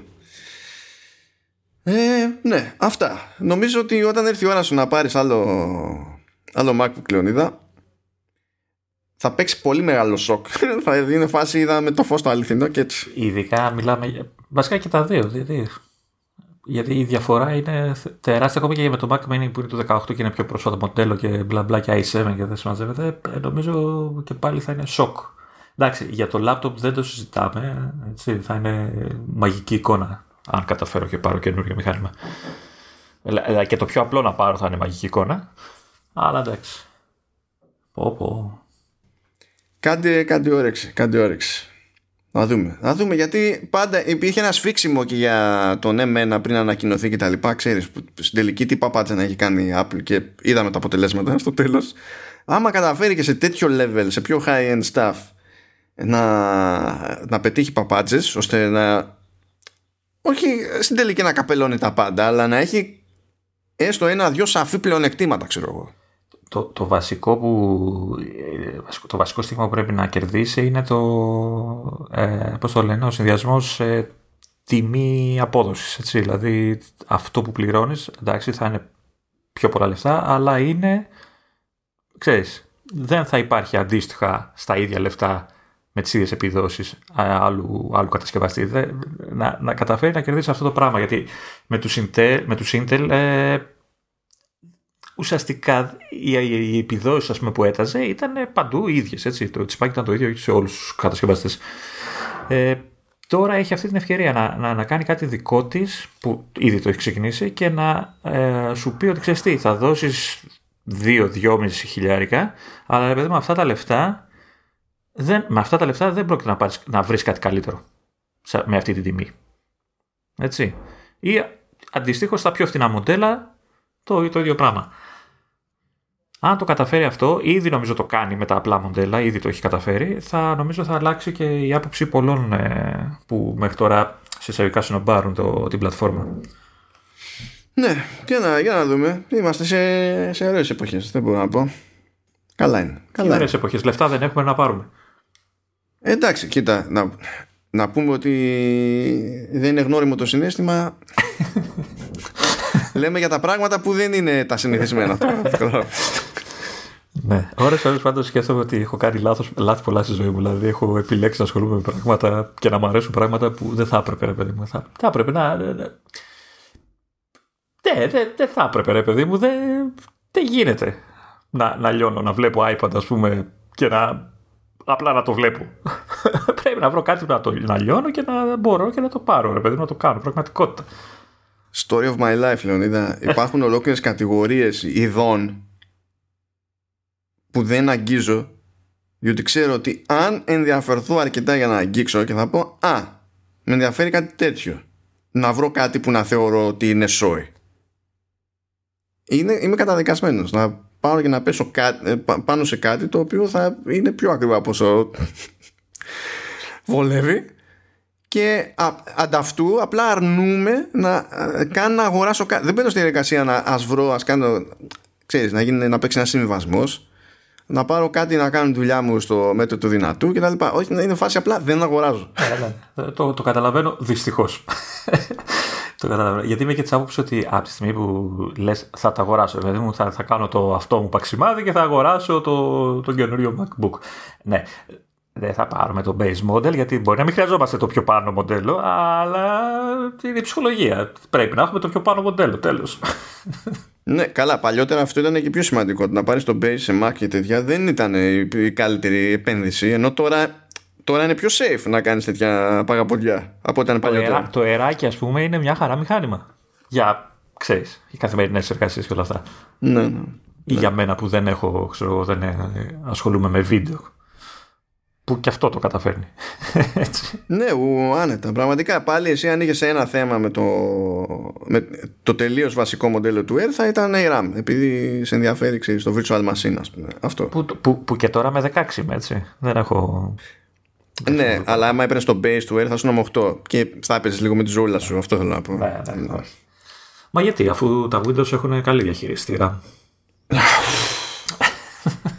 Να, όταν τα λες αυτά θέλω να ανοίγεις το virtual machine στο Mac και θέλω να κάνεις και το άλλο, να ανοίγεις Chrome στα Windows μεριά και να ανοίγεις Chrome και σε Mac μεριά. Το κακό ξέρεις ποιο είναι? Ότι θα σε τυφλώσει το supernova που θα δημιουργηθεί. Αυτή είναι η καθημερινότητά μου. Chrome σε Windows, Chrome σε Mac και Safari ταυτόχρονα, συν ό,τι άλλο τρέχει παράλληλα και sidecar παρόλα αυτά, πάνω σε αυτά. Όπως καταλαβαίνεις, δεν σου κάνουν τα 8 GB του, δεν σου κάνουν. Απλά δεν γίνεται. Η αλήθεια είναι, δεν μου κάνουν. Άρα έκανα σωστή αγορά. Μήπως πρέπει να πάρω 32, αυτό δεν ξέρω. Πιστεύω ότι θα είχες όφελος 32. Άμα μπορέσει, δηλαδή, όταν έρθει η ώρα, νομίζω ότι θα σου βγει καλό. Μπορώ να το αναβαθμίσω. Αλλά έχεις δει πόσο κάνουμε. Ξέρεις. Καλά, τώρα λέμε από Apple μεριά ή ξέρεις τα ντυμάκια δεν έχει ο Mini. Ντυμάκια έχει, ναι. Εντάξει, θα ζήσεις. Πόσο έχουν, γιατί τα 16άρια που δεν ήταν φτηνά. Έτσι. Ναι, αλλά δεν ήταν και Apple pricing. Εντάξει, μείνω, τι ήταν, κάνα 200 πήγε, κάτι λιγότερο. Κάτι δεν θυμάμαι το να σου πω ακριβώς. Και ήταν λιγότερο γιατί νομίζω κατάφερα και έκανα και, πώς το λένε, σαν απόσυξη, ας το πούμε. Mm. Αλλά ναι, εκεί υπάρχει δυνατότητα, δεν υπάρχει το χρήμα. Και με αυτή τη θετική σκέψη... Γιατί είμαστε θετικοί άνθρωποι. Άμα μου βάλουν χρώματα σε MacBook, τελείωσε. Αποκλήρωσε το γιο. Έχουμε λιώσει. Λοιπόν, έτσι κλείνουμε το 124ο επεισόδιο του Command OS. Δεν χρειάστηκε ούτε μία φορά να ξυπνήσει τον πίζα. Εντάξει, τον άνθρωπο τον έχουμε αυτός, εντάξει. Κρατάω να είμαστε λίγο έτσι πιο ευγενικοί. Καλά κάνεις. Πρέπει, έτσι είναι το σωστό. Θα πει ο κόσμος δηλαδή. Οπότε με αυτά και με αυτά σας αφήνουμε. Καλώς εγώ των πραγμάτων. Θα τα πούμε και την άλλη εβδομάδα. Θα έχουμε μαζέψει info. Κάνουμε ένα σταυρό εκεί πέρα την Παρασκευή να μην φυτρώσει κάτι άλλο στο Apple Arcade. Ένα παιχνίδι μας έχει μείνει εκκρεμότητα, αλλά καλό είναι να προλάβουμε να αισθανθούμε έστω μία φορά για λίγες μέρες. Έστω ότι πω ξεμπερδέψαμε. Και καταλαβαίνεις ότι θα κλείσουμε τώρα και θα βγει δελτίο τύπου άλλα 50 παιχνίδια. Ναι, θα φύγει, τι κάνετε έτσι. 1,5 μήνα έχουμε να βάλουμε παιχνίδι μέσα. Δεν κατάλαβα. Πάρτε τα όλα πάλι. Δεν θα περάσετε κάπου στο καλοκαίρι σας, ορίστε. Ναι. Και εμείς πρέπει να πάρουμε άδεια. Θα τσεκάρουμε όλα τα παιχνίδια στο App Store. Σιγά. Αυτό. Οκ. Αυτά. Χαιρετούμε και εδώ πέρα είμαστε.